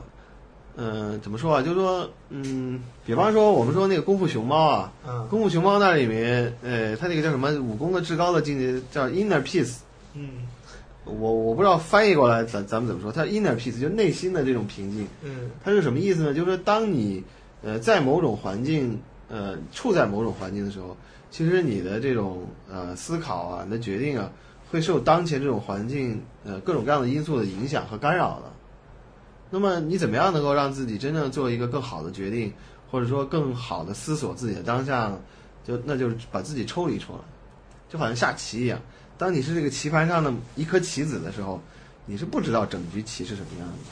那你就假设叫 inner peace 嘛，让自己叫内心平静啊，完全叫心如止水，把自己抽离出来。你觉得自己现在，当你思考的时候，你你觉得你自己脱离你自己肉体了，你你你就就从更更高维度上去看这块棋盘，这样呢，你能够更更更清楚的做出判断跟认知。我觉得呢，大多数人就是怎么说，每天很忙碌的生活呀、工作呀， 但是不会怎么留出时间我甚至觉得去思考我甚至觉得浮躁就是这个时代的主旋律。呃，时代，呃，为什么浮躁是时代主旋律呢？因为中国在发展，对对吧？你要如果像有一些国家，那个在处在经济停滞或者衰退期，你想浮躁你也浮躁不起来， 这我觉得倒倒正常。其实我想，呃，我想表达含义就是说，呃，你要如果想形成自己的这种思维方法论，形成自己这样的知识体系，然后呢，给自己留出一些呃思考的空间，我我我我认为有必要的。那另一个的话呢，呃，比较好的方方法呢，就真的找一些呃比较有经验、成熟的一些朋友，然后可以把你的一些想法分享给他，然后，哎，让他帮你剖析剖析啊，然后帮他让他帮你做做判断。对，不一定他所有的判断你都呃赞赞成，但是你多听听朋友的意见的时候，你会有换位思考，从一个不同的角度去看待自己嘛。我觉得这样其实挺好的啊。人每个人都有盲区，有这种盲区的时候，你很难呃很客观的认识自己，呃每个人都是很难呃把自己看得很清楚的，特别在一个具体的的事情当中，你就算不停的提醒自己，你仍然有可能对自己不一定认识很清楚。那你要如果真的能有一些啊、比较怎么说牛人来指点指点你，我觉得是挺好的一件事儿。在很多关键的一些不知道自己怎么选的时候，去问一些比我更资历更有资历、更年长的人，有时候他们会给我一些很关键性的指引。你可能会害羞嘛，觉得不好意思嘛，可能会承认自己很菜嘛，可能觉得把自己的 这种弱点暴露在别人面前，觉得是一种很糗脱光事衣服情的感觉哎，对对对。你比方说我，那个我要自我来剖析一下啊，我认为我二零零呃，我二零一三年就是从四 S 店离职之后嘛，我回上海，我认为从现在这个角度去看，我认为是个错误的决定嘛。我二零一三年十月份嘛，然后辞职，那个从北京回上海了嘛。那 那我现在来看，它就是个错误的决定嘛。啊、在当时我我觉得无所谓，反正叫什么，挥挥一手，两袖清风就走了啊不该离职，啊！对的，挥挥挥一挥手，然后不带走一片云彩。对，不不带走一片云彩。但其实这种决定是错的嘛？从现在来看，它就是错的。为什么？因为互联网的中心就在北京。一三年、一四年、一五年的风起云涌的这个时代，资源啊、人才啊、思想啊，都是在汇聚在北京的。那你你要如果在这个领域你想做出事情，你留在北京显然是最容易取得成功的。其实上海也有一些资源的，上海也是有不一样，不一样，就是整个的那种环境的氛围真的是差的差很多。所以你觉得，其实北京的互联网的这个氛围还是最好的创业？是是这样的，那个呃呃，当然深圳我呃深圳我去的少啊，了解的不多。嗯，那像上海、杭州，我现在因为现在经常两两地跑嘛，嗯，那跟北京真的差了很多。可以说北呃杭上海跟杭州加在一起，我觉得离北京距离都很远。可以这么说，就中国互联网，北京就是半壁江山，啊，其他所有的城市，然一后般般比上海、杭州、深圳、呃广州、成都加在一起，呃，差不多能够支撑另外半壁吧。 OK，所以留在北京创业的千万不要走。对对，因为你已经已经高度集中了嘛，就应该去做这个事情。对那我当时我也没有请教高人，然后我就拍拍屁股就走了。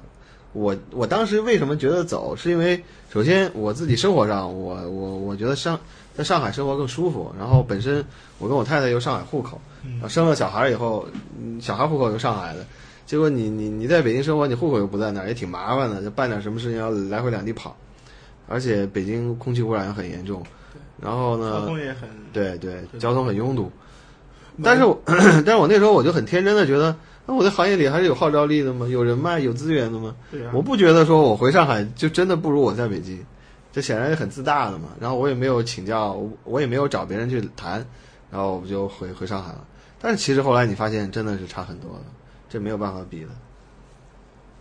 就属于自大嘛。你要如果有，当然后来我也是找了一高高人去问，把我批了一通，说你你你走之前你为什么不跟我商量商量？那你觉得成都怎么样？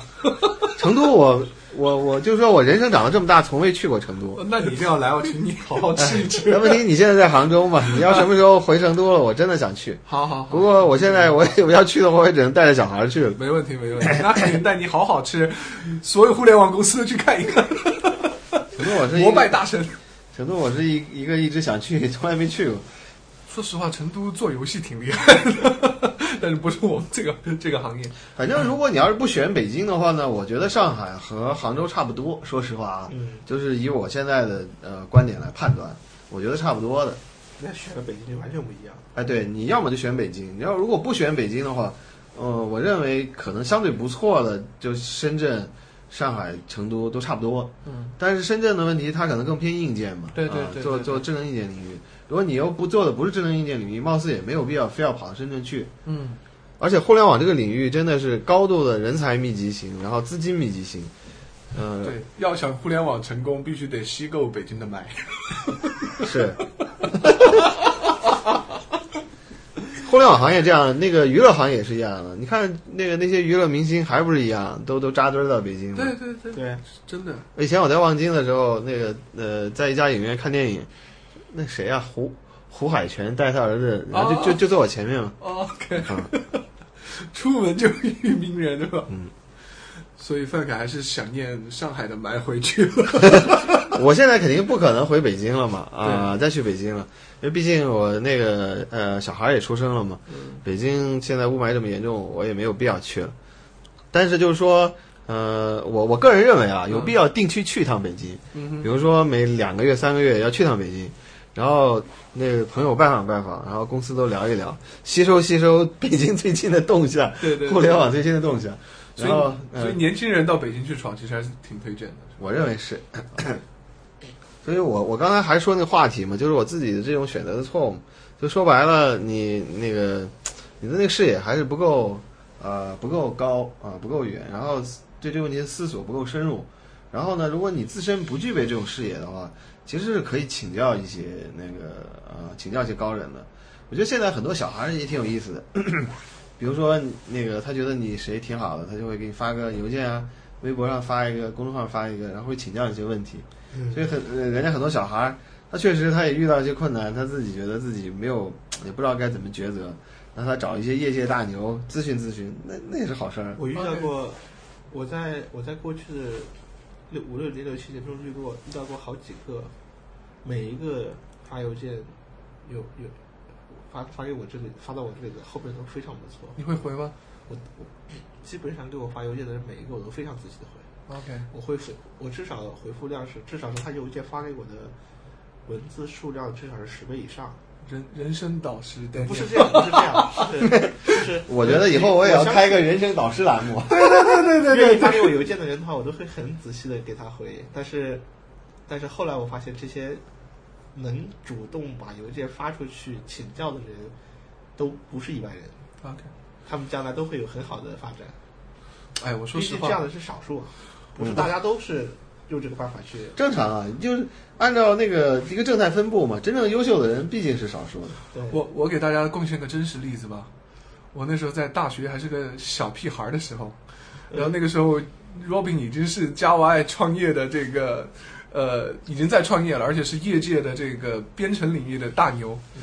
然后我居然给他写封信说要采访他， 然后他居然同意了。 哦，对对对对对，我有印象，我有印象，有是印一个象文字吗稿的嘛，对对对对对，然后所还啊写了好多，以对对对，所以那个在我机妙邮箱里，说不定还能给搜出来呢。对对对，所以我当时你知道我为什么会去写吗？嗯我就是觉得，反正如果 Robin 不回，我也没什么损失，就和追女孩子一样，对吧？你追了她，她不同意，你也没什么损失。然后我就真的就去写了。结果 Robin 当时很热心，然后就回了，我就还采访了她。二零零七年五月二十八号嘛，哇，真的找出来我了！真找出来了， 这封信你能再发给我吗？ 好，没问题。你难道 你也是用 Gmail 啊？那你应该有的呀。对，我有啊，对对，我有就那可以找到。后来我们是用 Gtalk 采访，哦，那那那。然后这个只是邀请你。啊，哇，你那时候写这么长的邮交写信，哇，你追女孩子不写也要写那么长啊？你需要我现在再转给你吗？ 呃，我应该能搜到吧？对呀，一样的。我要能搜到，你也应该能搜到。 OK，天啊！哇哦，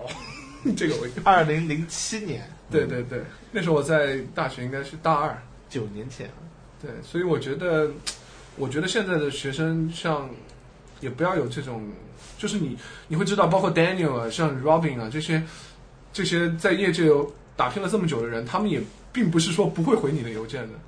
所以你你应该勇勇于的去问你的问题。其实最难的是，像你已经有一定身份地位了，你很难放下自己的这些，怎么说？放下自己的这个这个架子，去、去请教别人，这反而是难的。对，你对当你是一个一个菜鸟，一个牛瘪的时候，无所谓嘛。对对对，反正我脸皮厚点儿，我我谁都问问。 OK OK，挺 好的呀。很多人也到了一定的高度，不愿不愿意去谈这些问题。是啊，好好有性情的感觉，真性情。首先，我觉得自己没什么高度；第二个呢，我觉得这个我的经验也也没什么不可以分享的。而且呢，就是你分享出来的话，也是一个你整理自己思想的过程当中，然后你会觉得啊、不错，以后嗯，自己这方面应该 更努力的去做。 OK，就我觉得我们是作为搞，就是主要日日常做技术工作的人，其实更多的是被各种各样外界的一些技术方面的这种新的东西啊，或者说技术方面的各种各样的不同的观点，分散各种各样的注意力，反而是缺乏这种战略上的思考。是，然后我那个呃，丹尼尔，我我在这次访谈当中，我想报一个那个惊人的观点。 OK，你说什么叫惊人的我观做点呢？好准备了，那个，你作文看，就是说我我自己也做开发出身的嘛，对吧？嗯那首先我自己是很热爱编程的，对而且直到现在，就是你要让我，比如说一很大的一块空闲时间，让我钻研点什么新的语言，自己用编程语言写点东西，对我来说我是很有成就感的，对对而且能够享受到这种快乐的。嗯但是呢，我现在越呃越来越觉得啊，就是呃我受到这种限制了，啊，就是呃什么意思呢？就是当你陷入到一些编程的细节当中呢，其实你会忽视一些更重要的事情。嗯哼，所以我现在就跟自己说，我强制自己把开发工具全都卸载掉，然后我强制自己不要去那个写代码。就首先我是一个喜欢写代码的人， 对对对。但是我现在我强制自己不要去再去写代码了，因为就是说，如果我一写代码的话，我真的我就会沉浸进去了，哎，就就哎就觉得很有意你知思道。我在想什么吗？那种好鼓吹七周期语言，作为一个技术开发者，每个礼拜都去尝试一门新语 言 OK 其实是不对的。所以我们不是这一定个要意思，就是说，就是说那个呃，处在不同的阶段，你对自己的定位嘛，就是说如果是你你你你是觉得我要做一个很优秀的工程师的话，那你当然你不能够去放弃那个始终写代码自己这个手感。所以 Robin 把自己的编辑工具啊、代码工具全都卸载掉了。然后对刚才我就这么说吧，而且是一种牺牲欲练，叫什么欲练神功，必 必先自宫。你作为研发人员，你要成那为一那个啊我报一个嗯细节，刚刚在开始录制之前的时候，你过去倒茶的时候，若冰赶紧抓起鼠标，看在你电脑上都用了哪些编程工 具。他发现你有全套的 IntelliJ 的工具，然后他就挨个挨个点开，说：“哇，Terry，你怎么都有？” 这就是手痒， OK，暴露了。 你像那个呃 Ruby Mine，然后 IntelliJ，然后还有 WebStorm，然后还有对 C 对对我浪，都然有后 AppCode 都有。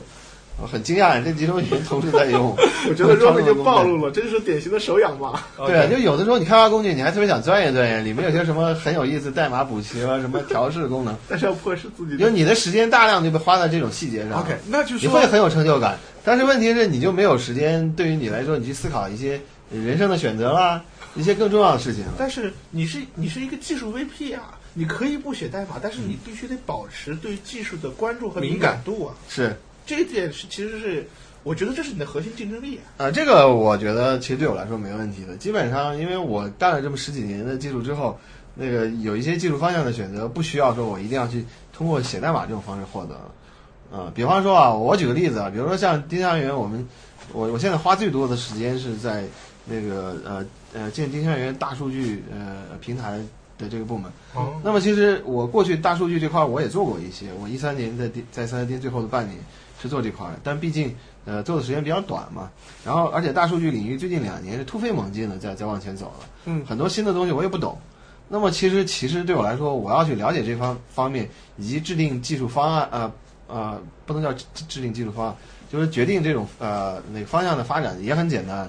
就是我找一些我们那个我行业的朋友，做大数据关系比较好的，在这领域里面有有有有比较有建树的，那我过去跟他谈嘛，然后我有什么问题，一二三四五，然后我然后我就问他，然后这个东西我不懂，你给我讲讲它它是怎么回事儿，然后然后你你把你们公司做的整个流程啊架构啊，然后你详详细细跟我说一遍，他跟我说过程当中，我就会去问嘛，哎，这个地方为什么你要这样做，那个地方你为什么这么设计的， 就是整个问完之后，然后爬山之石， ，Friend Drive Development， ，friend driver management，对对对，就是这样的。很有意思，很有意思。OK 真的就是你通过这种方式，实际上因为你你做到这个层次，你视野够了以后，你跟他聊一聊，基本上，呃，这个情况是怎么回事，你全都明白了。以前有很多什么 CTO 啊，这个他们不写代码，我以为是 这个原因。后我听了 Robin，我才知道他是想写写不了，所以我现在越来越同情 CTO 对你了。的这个 你的时间资源我就一这直么觉多嘛得，我一直觉得 CTO 就是一个背黑锅的角色。我我因为因为我是非常相信 Rob Robin 非常喜欢写代码的，因为你我看到他那个 blog，他那个时候在在这当 CSDN，我那 blog 我我自己写的，对他都都花时间，而且是用一个他完全可以用 Rails 就就写了，他还去当时应该叫 Padrino 啊是吧？找了个新的框架，然后去写 n a t u r a 上面的一个我就框架知道他肯定就就是一个非常喜欢写代码的人，对，所以他现在不写了，而且强制卸掉，我是完全能能感感觉到他的痛苦我的。现在我就留了一个 TextMate，其他的那个什么那些重型的我全都删掉了。 OK， TextMate 基本上偶尔就看一看代码，哦对对就不写了。好，哦下面这段要删掉。呃，我为什么说 CTO 是背黑锅呢？我就记得当时 Robin 加入了 CSDN 之后，我们有一次在 RubyConf 上面，然后邀请 Robin 作为我们的一个分享嘉啊宾，在讨论一些东西。结果有人就会质问 CSDN 密码居然是 白明文的，明文存储。Robin，你是 CTO，这个 这个这这个没办法难，言之隐。这个难言之隐还是不是还不能解释这个可以解释啊啊？。可以解释，这解个释一我下我其实我在公开场合我都写过啊。啊。这段要删掉。OK，过我靠，以这个这个这没关系，不用我删掉我说嗯我我对你留也没 关系。呃，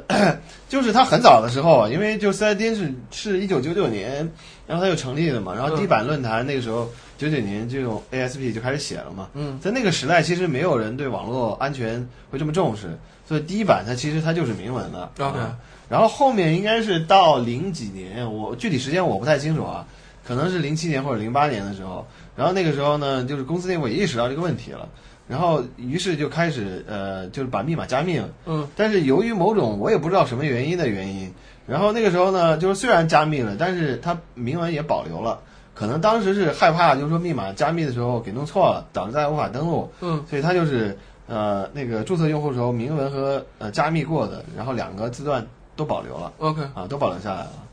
啊这个后来被泄露出来之后，Robin 就背了黑锅了。哎，别急别急，我还没说完。然后然后然后我一零年我去 c i d 的时候，应该是没过几个月的时间吧，我记得我三月底去的嘛，应该大概六七月份的时候。嗯，然后我当时我就看呃各个系统，然后当时就发现这个问题了。嗯，发现这个问题，我当时我就非常惊讶嘛，然后我就说，哎，为什么这个那个呃会数据库里面会有明文密码呀、然后呢，那个预当时反正就是怎么说呢，就是一这公司上上了年头以后，中间的研发运营的换了一茬又一茬，一茬没又没一有茬，谁说得清楚。到最后，没人说得清楚它为什么了。嗯然后但是那系统又特别乱，然后你又不敢轻易的去动它。 ，OK，啊，然后当时是这样一种情况，然后后来我记得过了不太久，然后我就问，后来不知道坊间有谁说说斯莱丁曾经被脱裤过嘛，嗯，然后后来我就找人去问了问，但是后来也没问出个所以然，但是我觉得这个东西始终是个隐患，嗯所以应该是在二零一零年，我应该我是七六七月份发现的，啊，在八月底当时就把那个明文密码全部都清理掉了， ，OK，啊，是二二零一零年的八月底吧，啊，就清理掉了。嗯清理掉之后呢，后面呃，然后后面，然后我意识到整个的它那个呃用户管理那个模块有问题的，所以后来到一零年年底，整个就重写了。它它已之经前被就拖了嗯明文的时候，它已已经被拖了。 OK 而且历后来就是因为后面这个这个案件破案了嘛，破案之后后面我看到那个数据，就是它那个数据呢，它其实是多次被拖过的，而且拖呢也不是一零年被拖的，啊，就不只是一零年被拖的，历史上被拖过三次， OK，好像是零三零四年被拖过一次，然后零六年被拖过一次，二零一零年的三月份还不五月份被拖过一次，好，我记得好像三月份，啊，所以所以后面就是说，截至我清掉明文之后，呃，清掉明文之后，后面的呃就呃呃就没有了，啊 OK，我那时候也顶。但是这个压锅力，这个锅还是得对 背到你身上。对这个东西那，那没办法嘛，那因为因为很多人其实实际上就是他其实他要的不是真相嗯，啊，他他其实他要的不是真他相得，出下气， 对吧？就是他就是他就是他内心当中他其实是有个结论的，就是我认为三丁就是很烂的，嗯对然后最终啊，你让我发现了，原来你真的很烂，我借着机会就骂你就完了。 ，OK，他要的不是真相，他要的是一个印证自己心目当中印象的一个结论 OK，啊他只愿意看到他愿意看到的东没西。错没愿意错相信他愿意相嗯信啊的，，对，然后于是就对这个印象会不断的去加深。 OK，好可怜啊，这个。当然，当然就是，呃，我们那个时候脱裤的话，可能还觉得很惊讶啊，但后面好像大家也都麻木了，包括嗯像携程后来就什么信用卡都被拖了，啊，什么 咳京东又什么被拖，好像大家都无所谓了。现在感觉 对对这 这种个，黑客好厉害。而且就是最近的一次最严重的就是那个幺六三嘛，幺六三的整个嗯呃啊对对对对对啊，幺就六三前不久，而且就对，嗯这个会这个造成大量的问题是什么呢？就是很多人是用幺六三邮箱去注册他的 App App ID 的，嗯账号被泄露了之后呢，我进入到你邮箱里，我是可以去那个重置你 App ID 的密码的。啊，重置了之后呢，你的这个 App ID 就被我给拿过来了。 OK 我大量的碰到过这种情况 OK，啊、是因为你大量使用幺六三的邮箱，不是，是我有的同学，啊然后呢，他是用幺六三注册 App ID 的，然后呢，他他那个被人破流，他都不知道。然后人家用他的手机号呢，就是群发 i iMessage 短呃垃圾短信，啊，然后呢，他就发过来以后，我就把那个给拉黑了。拉黑之后，后来我那同学呢，他他给我打电话，一打我这边就那个占呃啊、一打就占线，一打就占线。哦，后来后来有一次，那个他来他他是北京呃他在北京嘛，他到上海来出差，我们当面喝着咖啡，然后 他说我怎么给你打电话打不通啊？我说不会，你给我拨拨看，然后一拨果然就占线，一拨就占线，然后我再仔细一看，哦，原来被我拉黑了， 就是这样的啊，才知道他其实被黑了，后面也报过很多嘛，嗯，其实很严重，但是大家好像也无所谓了，所以这个 CTO 的话，一不小心就要背黑锅。作为技术为 AVP 的话，也保持技术敏敏感度，只要找自己的朋友聊一聊。现在大家的做法是这样的，就是说那个花点钱，嗯然后呢，就是在乌云上 那个悬赏啊或者众筹或者哪种方式嗯啊、啊然后白帽子先搞一搞对对对，通过白白帽子方式，嗯，对先自己先找找漏洞啊。对，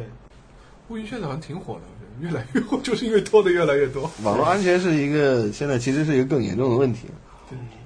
语出惊人啊！今天 罗宾多次语出惊人， 还有没有什么？好颠覆啊！反正我觉得是这样，就是你做到一定的层次的话，假设你呃你的那个职业选择道路，呃不是一直想做一个资深程序员做下去的话，嗯至少对于我自己来说，我我我我认为我被写程序的这种热情所限制了，所以我就只能采取一种自费叫什么欲欲练神功， 必先必先自宫的方式，嗯，来迫使我自己做出改变。哎，那我我想问一下，就是其实我我知道在国外，特别 Google 啊，很多大公司也有那种蛮多，其实年龄挺大了也在写代码，而且工资特别高的那种。是嗯呃，我知道你也特别喜欢写代码，为什么没有走那条路？是不是因为中国不太适合现在的环境？呃，那倒不是。对于我自己来说，我是觉得写代码、钻研技术对我来说是一个特别浪费时间的事儿。你钻研一些，因为技术这个东西无止境啊。你看一个新的东西，然后一些很多技术细节你钻进去了那你在追求什么呢？啊，但我我在想，我其实我我还想问的是，如果这方面的话不是你最大的追求，那你最大的追求是？我首先我自己个人认为啊，我从来就不是一个这呃纯粹以编程，就是我从来都不是纯粹意义上的一个编程领域的高手。虽然我写了很多代码，我认为我的代码水平至少中上了，嗯但是我显然不是那种，比如像王银啊啊哈啊，就是这种意义上的。 ，OK，你被编程领域高王赢的，王银是大法，王银是一个标志性的符号。 OK 我提出一个其他人大家未必公认，但王银绝对是个标志性的符号王。赢。最最近一段时间写了一篇文章，讲用 Python 还证明你怎么怎么样，嗯如果要是用 Ruby 的话，就证明你脑子有根缺根筋。 然后如果别人问他什么语言最好，他只会推荐 Java。是是这样的。我不知道说什么， 有劲。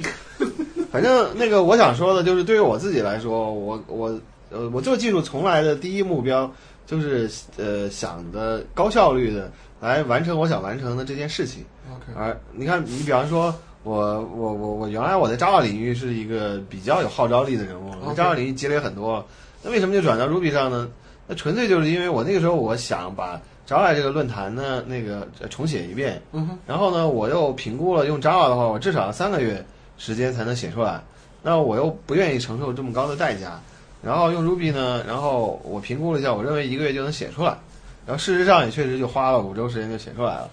所以对于我来说，那个首先我不觉得说我技术上要修炼到多么高的境界，然后才可以。呃，我我更多的是着眼于我怎么样用拿拿拿技术作为一种工具，快速的完成我想完成的一嗯个任务。对，所以就就是典型的应该叫实用主义者啊，产实生。用主义者啊，对，但是实用主义者他其实都是技术的狂热嗯哼，爱好者，他可能只是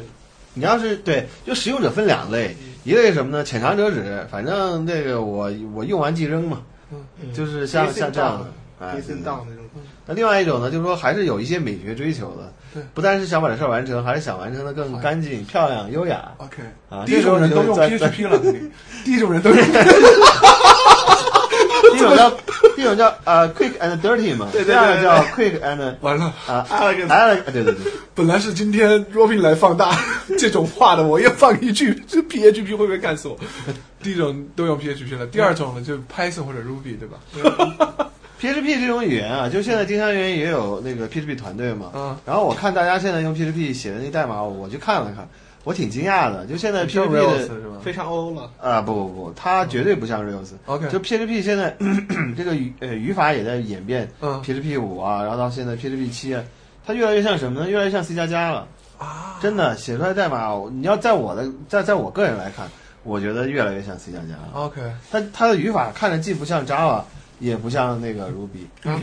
它也更不像 Python， OK，它越来越像 C 加加。而且嗯就 PHP 原来就是一个类 C 的，嗯哼然后在类就是 PHP 原来就是看着就很呃很像 C 嘛，嗯它哼就是一个类 C 的语言。它现在它要大量的加面向对象，加了面向对象，然后要加那个呃 namespace，嗯然哼后用来区隔，然后加大量的这种框架的东西上来，结果就大量的这种面向对象继承啊、委托啊的概念一放上来，你一看嗯它就是一个 C 加加。 ，OK，所以其实 PHP 现在也越来越工程了，是吧？也许嗯我我认为 PHP 现在是越来越工程了，但是我认为 PHP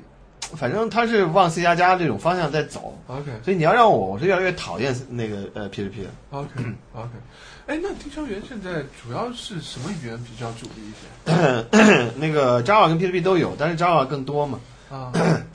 没有 Ruby 了吗？ 没有 Ruby Ruby 其实原来好像说丁香园有 Ruby 程序员，对我记得有后来好像走了，流失了啊。对啊，那那个时候大辉在跟谁吵架？大辉是很反 Ruby 的，你其实也没有，大辉他一直跟我说想让我招一些 Ruby 程序员，但是我一直觉得好像没太大必要去啊，因为就是引入多种 一个团队大到一定规模以后，引入多种编程语言，难道当时不管理的？复杂度会上升。难道当时不是在跟你吵 吗？他显然不是跟我讲。哎，他是跟谁吵的？我不知道，我忘了，看来大辉现在也很喜欢 Ruby 了。 不可能，不可能。真的，他他建议我招招招几个 Ruby 人，但是我觉得嗯好像没什么必要，就引入不必要的编程复杂度啊、你是个技术实用主义者，但是是你也许刻意让自己不要迷恋技术，是，但是那肯定也。嗯嗨，这就你这就跟那个张无忌一样嘛，不是？你要先学会它，然后再把它忘 记，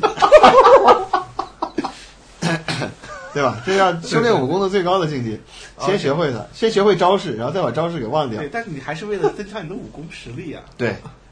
对啊，对啊，招数就是你的编程语言，然后你你要追求的是什么呢？你个人的能力的提升。我这么解释，不知道有没有啊解释清楚？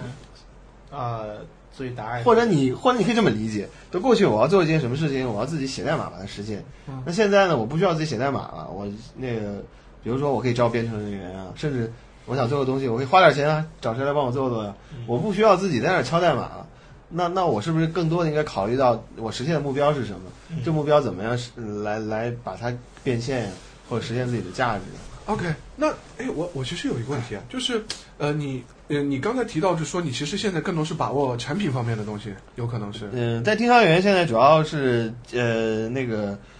呃对大数对据平台呃，嗯，其实还是跟技术相关的嘛。 OK，还是和技术相关的。但其实以前你自己做一些尝试的时候，很多你也要自己去把握产品，对吧？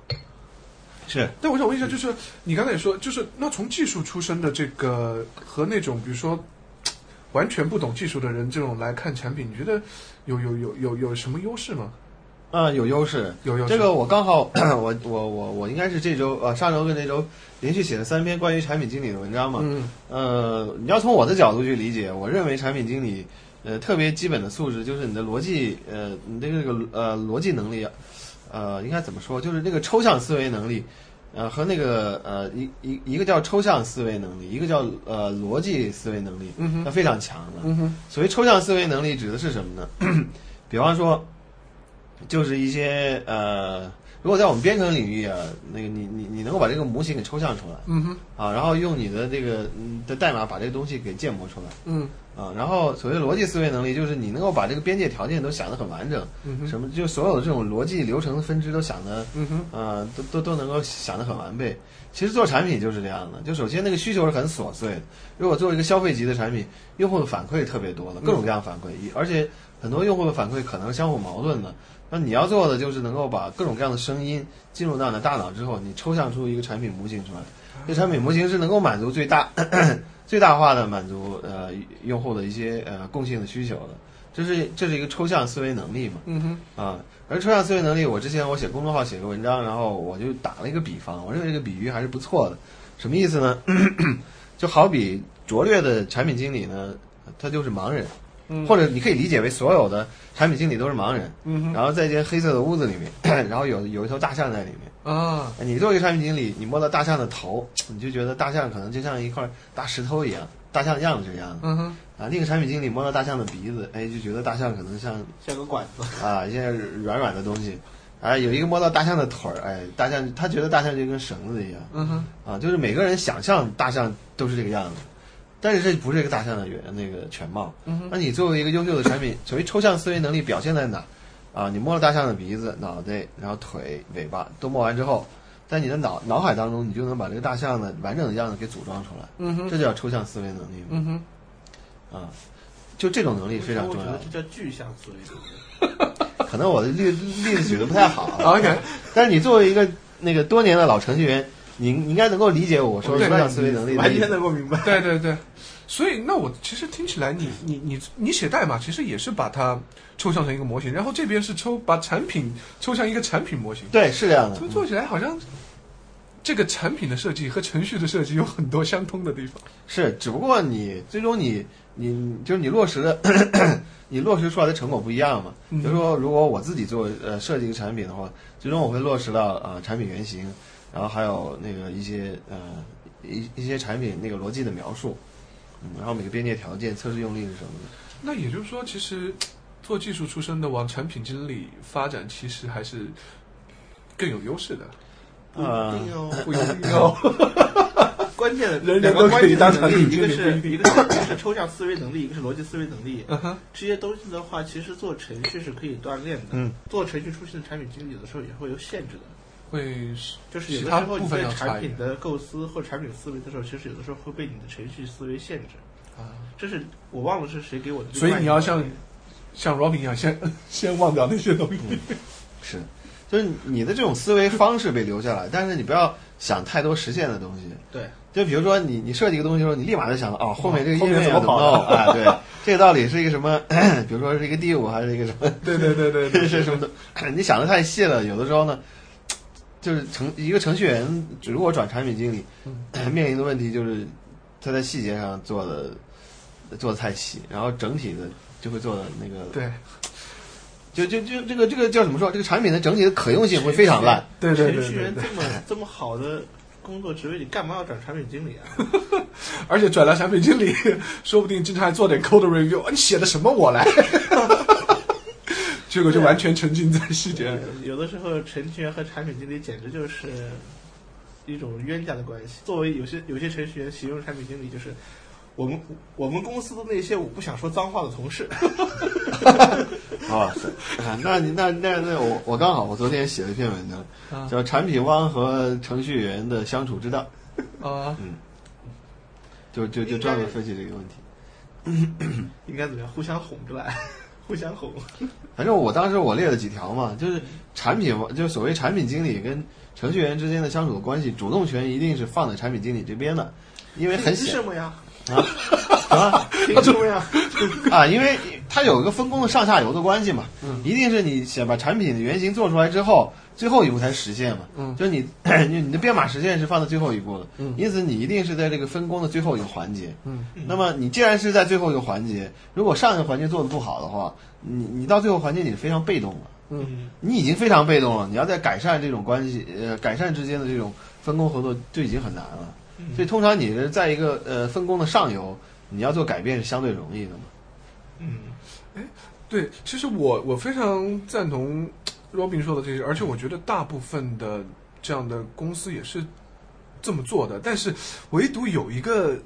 不太一样，我想问问，就是 GitHub。我想问问你对 GitHub 的看法，因为据我所知，GitHub 不但 CEO 写代码，CTO 写代码，好像什么 O 都写代码，然后感觉整个公司都是一群 geek，也开始也很多人觉得这帮人肯定成不了事儿，对吧？这这都都是写代码的，不，所以但是他们好像又还做的还可以，虽然未来怎么样还不知道，所以我想问一下你，你对这样一个公司是有什么看法？这问题好像把我问 住了，哎因为你问了一个相对来说不那么典型的一家公司。，对，嗯很 太特别了，是吧？是我觉得他可能是，他就是要营造一个这样子的氛围，才能招到最好的程序员，我觉得这个东西就看你信什么了。是什么我？相信，我相信 GitHub 的成功一定不是因为它的 CEO 和 CTO 和 CFO 或 CXO 都在写代代码码，写代码铸就了它这个成功的这个的关键，一定可能不是这样，有可能而是一些现其在他也的不原因写了，真的。对，所以所以从表象上来看的话，从表象去推断它的这个主因，推动这个主因的话，可能还是有点片面。嗯哼，我觉得如果公司就是这种 coding 文化，是都要去学一点写代码的话，可能可能会加它是一增种加他们的相互沟通、相互理解，可能是好的。但是你真的要依赖于 CEO E 和 CTO 写的这些代码给项目做贡献，才能保证项目稳定或者成功的话，这公司肯定出问题。对对，我同意，可能是一种那个企业文化传达的方式。对，大家都喜呃参与呃编码是作为一种那个呃文化建设。对对对对，包括像 Facebook，呃，也是一样的嘛。嗯，那个呃，Zack 他不是也是，就最后整个就早期啊，还有就 review 代上码对对对对对，那个，timeline 的那个最后代码是要他来 review 的，然后他来批准的嘛。到现在可能他自己不亲自 review 代码，但是那个关于这块功能最后上线也是要由他来测试和批准的。对，其实这对文化建设应该也是，如果我是一个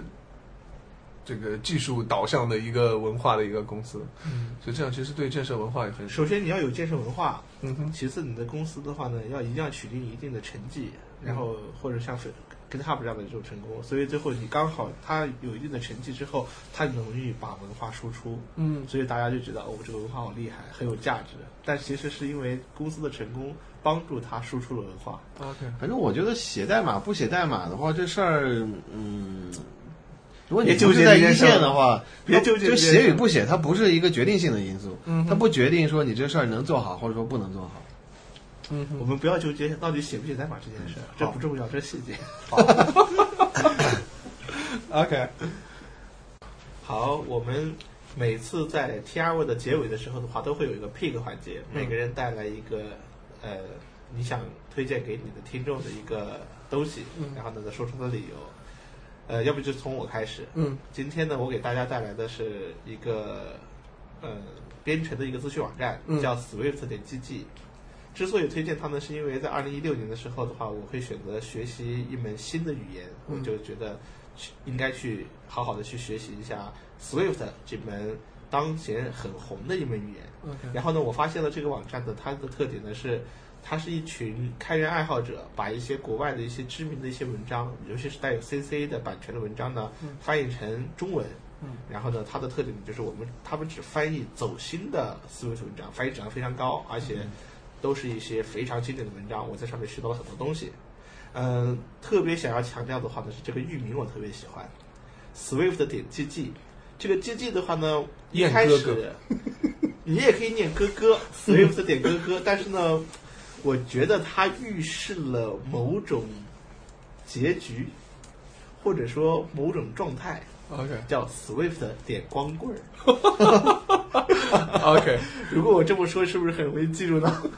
好，我今天就推荐这个网站叫 Swift 点 GG。 OK，Robin 有什么推荐？啊，我推荐一个 Mac 上的软件，这个软件叫 MindNode，它是一个做脑图的软件。那这个软件有什么特点呢？它第一个就特别简单，嗯哼，它比大家经常用到什么叫 Man Manager，然后还有一些什么其他的软件，呃，相比来说它操作极其简单啊、嗯简单的拖拉就会用了。嗯，然后呢，它虽然操作简单，但它出做做做出来的那个脑图的效果特别特别漂亮。嗯啊，那除了它做脑图之外，它还可以画各种各样的啊流程图，也就是你稍微用一点点技巧就可以做出特别特别漂亮的各种各样的线框图。所以我我我个人做图的话，一般只用这个啊 m i d o 软件就已经全部都给做出来了，OK，啊，所以我我我觉得挺好的啊，我推荐嗯大家试用一下啊 m i d o OK，那我的 picks 呢，就是